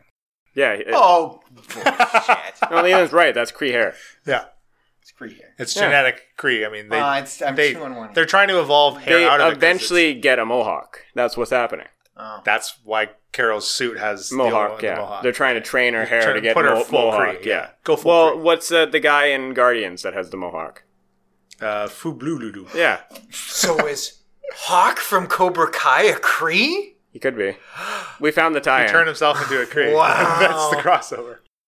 That's why he's such a good warrior. Uh, actually, I don't think I want to say about her suit is she looks like the suit looks really bad when it's green. But Yeah. it looks really it does good look when it's really good when it goes red and wrong. blue. yeah, I it's- agree the with stark that. contrast of how bad to good it gets is makes it even better It's yeah, it's insane. Well, because you see it happen live, Yeah. and you're like, "Wow, suddenly this is a great suit." yeah, yeah. Like when I saw the uh, you know the promotional stuff, I had, and you see her in in the in her colors. Like I, you don't realize that it's it's just the same thing. It's just different colors. yeah I didn't realize I it had either no idea. Yeah. it looks weird how drastically they made it look just by tweaking the colors. totally Yeah, and only Jude Law pulls off that suit. By the way, everyone else looks pretty, pretty like uncomfortable in it. they do yeah they honestly look like oh man I Yeah. can't wait to get out of it Yeah, totally. Yeah, yeah. Um, the only one other thought I had was kind of about her similarity similarities to Superman, just in terms Mm-hmm. of power level. I thought of that. I thought she's a way more interesting Superman for the Marvel universe than Superman is for Yeah. the DC universe at this point. yeah, I yeah, I get what you're saying. You Yeah. know, you know what I mean? Like that super. If they handled like- Superman as well as they handled Captain Marvel, Superman would be awesome. oh yeah, Yeah, Superman. I love I love an awesome Superman Yeah, story. Me too. and uh, perhaps my favorite Superman story of all time, animated series, Justice League animated series. The end of it when he's fighting um, Darkseid, Yes. and he, they're on a planet that's exploding around them, and he says to him, he's like, he's like, you know, I don't have to hold back anymore. I know. I've lived. I literally lived my entire life yeah, worrying about knocking a building over or Yeah. killing somebody. Yeah. I'm not holding back anymore, Yeah, and it's- fucking throws down yeah, with him. gives you fucking tingles Oh, thinking it's about so it. awesome. Like yeah. that's just Superman Unleashed, and that's the Yes. vibe I got from the Captain Marvel movie. It's like Right. she has this this chip, and it's holding her back, and it, she just she breaks it and breaks free, Yeah. and then she destroys a spaceship like it's butter, like she cuts Yeah. through it Yeah. like knife through butter, and then looks at another spaceship, and they just they flee. And you know how badass Ronan the Accuser is from these other film, this other film, and he just was like, all right, let's get the fuck out of here. So uh, okay, so what does Captain Marvel two look like? Do we get it set? You know, Before- obviously it's before Infinity set War? when she's away with the Skrulls, I gotta think so. right? Yeah, you gotta because think she's even even at taking the on end- the AI. Or, yeah, right, exactly. And even Yeah. at the end, Ronan's like, "We'll be back for the weapon." I have No, the girl. I mean, yeah, I mean, I have to think at least at this point Mm-hmm. that her standalone films take place before Infinity War, I I completely yeah, yeah. So, and that's an interesting uh, nuance about this s- universe at this point is you have a big timeline you can set movies in. Right. There's gaps. yes. You can fill them in. that's weird. In the You Avengers now have series, a right. Sorry, go ahead, Bob. well, I was gonna say in the Avengers series could potentially be the only time we actually see her in the present. I, I think it's theoretically possible that if she gets a trilogy done over even the next ten years, that all three take place um, before Infinity War, with the third taking place maybe right before. I'm just saying that's a possibility. Yeah, um, I mean, basically now we have this timeline that is uh, starts with Carol Danvers and ends with Thanos, right? Like you now have you have pre Infinity War and post Infinity War. Like I suppose post Endgame, but you know what I mean. Like those these things. Uh, that's I know what you mean. Interesting The, for the s- the timeline. stories that are currently ongoing. There's the the beginning Carol Danvers and it's ending with Thanos. yeah, All the other stories have already been wrapped up. That Right. are, you know, at least the ones we know about. Yeah. Because there's stuff that takes place before that, like the stuff with Hank Pym and the original Wasp and stuff that happens in the early '90s, right. and then obviously all the Captain America stuff. But that's all wrapped up. Yeah. So yeah, yeah, yeah. I, I think that's that's what we have at at least for period pieces right now. yeah. I mean, period That's piece. The interesting. '90s is a period piece now, apparently. That's interesting. And you know what? We went through this entire discussion and had no, and didn't even touch on the comparison to Wonder Woman. It's completely separate, I think. That doesn't cross my mind. Well, and you know what? Maybe it isn't. There, there are there there are similarities. They're both exceptionally powerful superheroes in their own universes. Yeah. Um, But even just in regards to the female protagonist and these this lead Yeah. female superhero movies, that's true. we didn't even need to bring it up. Well, because I don't think it matters. That's the thing. Yeah. You never this these things never had to be say, said because Wonder Woman obviously has this a very similar message. If anything, it's even more of the message. I mean, She literally runs through no man's land. yeah, Ah, that's so true. like, and that's a good scene and Yeah. like powerful scene, but like, it could not. Be, it's literally written on the wall. I can't wait for her movie because it takes place in the 80s. She better be in a, like a Whoa. red Pontiac Firebird That's cool. convertible. I want the yellow bird on the It'll hood. be invisible though, so you won't But- be able to tell the color. the cool thing about like the Wonder Woman movie is like the male character is obviously you know like he he has he can't you know keep up with her at all, but he sacrifices himself. You know, he still is Yeah. heroic. They they handled the strong female character stuff way better there, and it helped that Gal Gadot was just positive vibes too. She's just a badass. Sh- yeah. Well, she is. in real life too, like it. She's literally Amazonian. She's huge and she's strong. And She's she'll- huge. and She's she'll strong. lift She off was a her. former. She trained men in the Israeli Defense Force. Yeah. She was a, tr- a martial arts. Oh, that's trainer. cool. Another similarity that I just thought of is because I was thinking, well, ah, one, the narrative of Wonder Woman is different because like it's lit- she's it's a fish out of water story, Mm-hmm. but Carol like veers getting back to Earth seems like it should. It's also a fish out of water. Like for her recollection, she had never been to Earth before. Her whole life's almost like a fish out of water That was thing. that was a you're oh, totally I good mean, point. the whole thing with her being with the Kree is fish out of water. We just don't yeah, see it. You're right. You're right. You know, she's finally kind of uh, acclimatized by the time we see her there. yeah. But yeah, coming back to Earth, totally fish out of water. And I think that was also actually a miss for me in the movie that there was uh, there was a disconnect of what was portrayed to the audience uh, and compared to what should what they are the the filmmakers are expecting the audience to assume. I think I think so. Yeah. especially like like uh, a lot of the again we like we mentioned it at the end of the show when Talos impersonated uh, Fury's boss. You, I was watching it. I'm like, well, how the f- of course, of course he's a scroll one because at that point you still think the scrolls are the evil of the of the villain of the film, and you're like, oh, of course he's a fucking scroll. But then also I was thinking like, how the Christ do these scrolls that just crash on Earth know who to infiltrate? They must have been infiltrated. Even if he hadn't already impersonated that character, they knew who to infiltrate. Exactly. So, who to impersonate. but those are logic leaps that I think you are expected to make, and they do tie them in and, and kind of uh, decrease the length of those leaps the further you get into the movie. Yes. Because I mean, you see that Talos's or Talos's Mm-hmm. uh, family is like is in or in orbit o- over above Yeah. Earth. So clearly, yeah, the Skrulls have been to Earth before. Uh, I guess completely unbeknownst to the Kree, though, really, right? Otherwise, they would have called in the Accusers to wipe the shit out of Earth, bef- like Yeah. Uh, decades ago or, or That's however. a, that's a cool reveal because even when they revealed them, I thought, oh, are these scroll prisoners? Like, I'm thinking, like, why are these scroll? Pri- like, because you think the whole time you're thinking these scrolls are evil. They've got to be evil. They're gonna be evil. Yeah. And then the, when it doesn't come, like, it's a cool, cool reveal. But yeah, you are led to like have to make some assumptions Yeah, for sure. yeah, yeah. I think base just like the innate abilities of the Skrull is almost uh, viewed as being inherently evil. It is they Yeah. are they are taking something from you. Yes. They are pulling the wool over your eyes. They're they're making a fucking ass of you. Mm-hmm. And I think that is so easy to be like these guys are fucking assholes.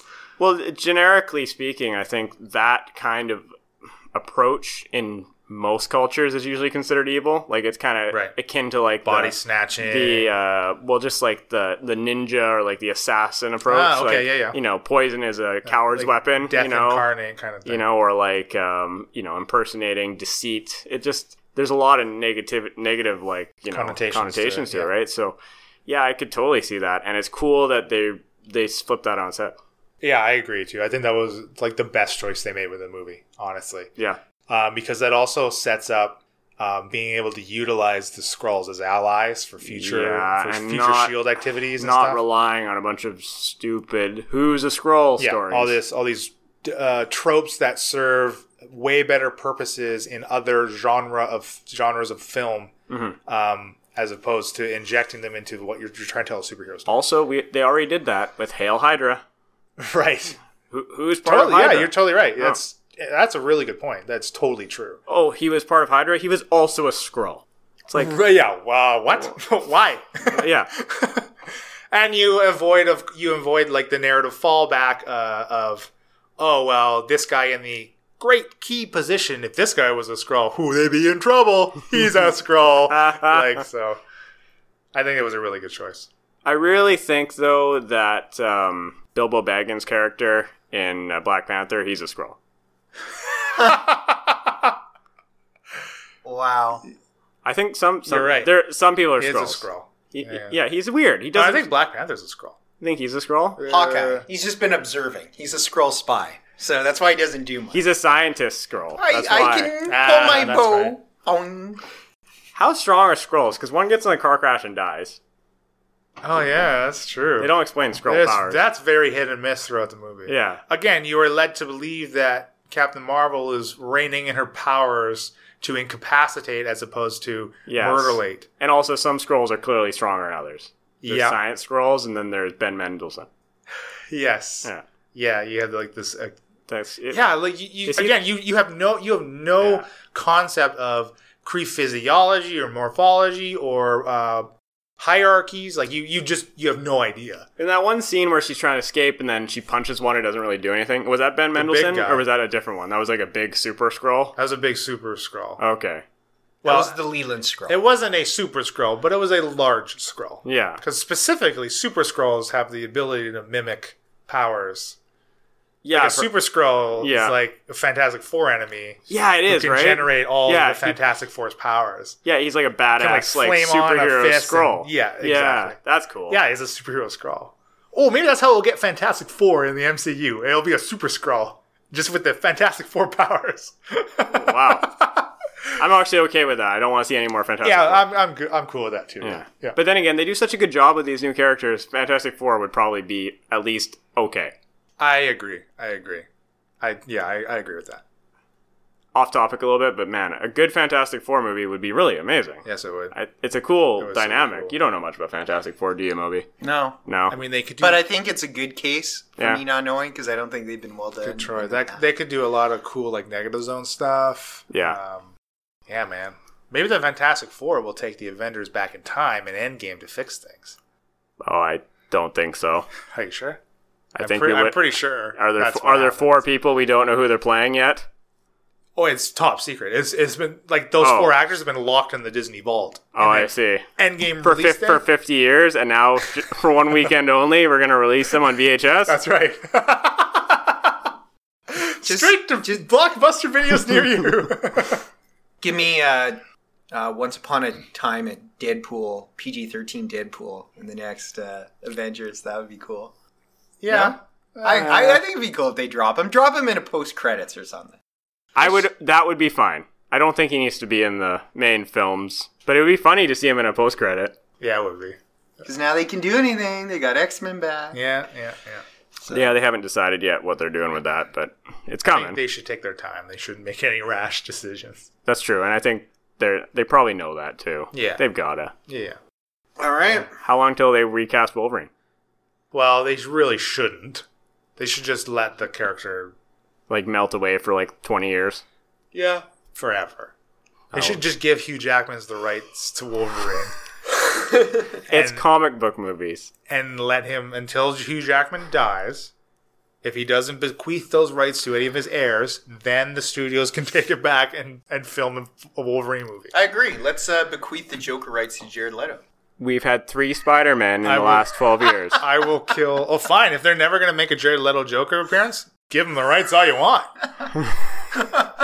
take him. Take him, Leto. Fucking take it. Just don't do anything. with it. So, so you'd rather give away Joker forever rather than have to see one more Jared Leto film? yes. Wow. Wow. I don't need another Joker. I have memories in, of Mark Hamill. What do I need another Joker for? Yeah. He's not gonna kill ya, Leland. Yeah, he makes me feel really, really bad. Well, okay. We were so That's not the fucking quote. off That's topic. not the right quote. I know that isn't Guys. the quote, listener. I know that isn't quote. I just All right. Now. This is our longest episode in the history of the world. we Last, last thing, Leland. One, one last hypothetical question. Okay. You're on a boat in the middle of the ocean, and you ha- you're about to fall in the water. You fall in with two other people, and you have to grab onto one to, to save yourself. Otherwise, you're gonna die. okay. And but but by doing so, you save this person as well. Um, this character, you save um, the Joker played by Jared Leto, Okay. or the other character is uh, Lex Luthor played by Jesse Eisenberg. and by saving them, they will appear in every, Every movie, Movie ever. every Superman or every Batman movie. No, no, no. More, more, more than that. Every movie ever. I liked your original ploy. I I choose the icy depths of the ocean. I choose the Kraken. I choose to the Kraken. reach up to me from the. I would I would do my utmost to drown both of them with me. But here's the thing: if you don't save yourself, they save each other, and they both live, thus dooming He'd the still be world. dead. He wouldn't see it. I am dead. So you don't have to see it. I don't That's a have to see plus. it. That's true. I mean, we're not taking any, any any qualifications of some potential afterlife where I may or may not be punished by watching every said movie Well, that's, ever that's made. the thing. because if, I if do you die, you go to hell, and by being in hell, hell will be watching those movies with both those characters. Okay, I would save Leto. Wow. Eisenberg is an awful Lex fucking Luthor. Way worse than Leto's Joker. Because you haven't really seen Leto's Joker. Yeah. And I will give that caveat. Yeah, Le- Leto, easy, easy choice. Easy choice. I, I think you're correct there. Definitely. Okay. Well, I think that our five hour episode is gone long enough. That's okay. We'll do it all again together Yeah. in a few weeks' time. Yeah. Well, every month. Yep. I thought it was every two weeks we did this. Yeah. Sure feels like it was every two weeks we did this. It did. Yeah, I know. And I don't know how we put in that time because it's like a full day's recording. Yeah. It Well, ev- every two weeks with you guys feels like an eternity. does. Okay. End of show stuff? End of show All right. stuff. Uh, if you like what we're doing and you want to see some of our, our very outdated written content, you can visit ttpopcast.com, which you can find our MCU rankings lists and uh, links to our Patreon if you are so inclined. We're on Instagram, Facebook page, We're on Fox News. Fox News, and MEC, weirdly, very contradictorily.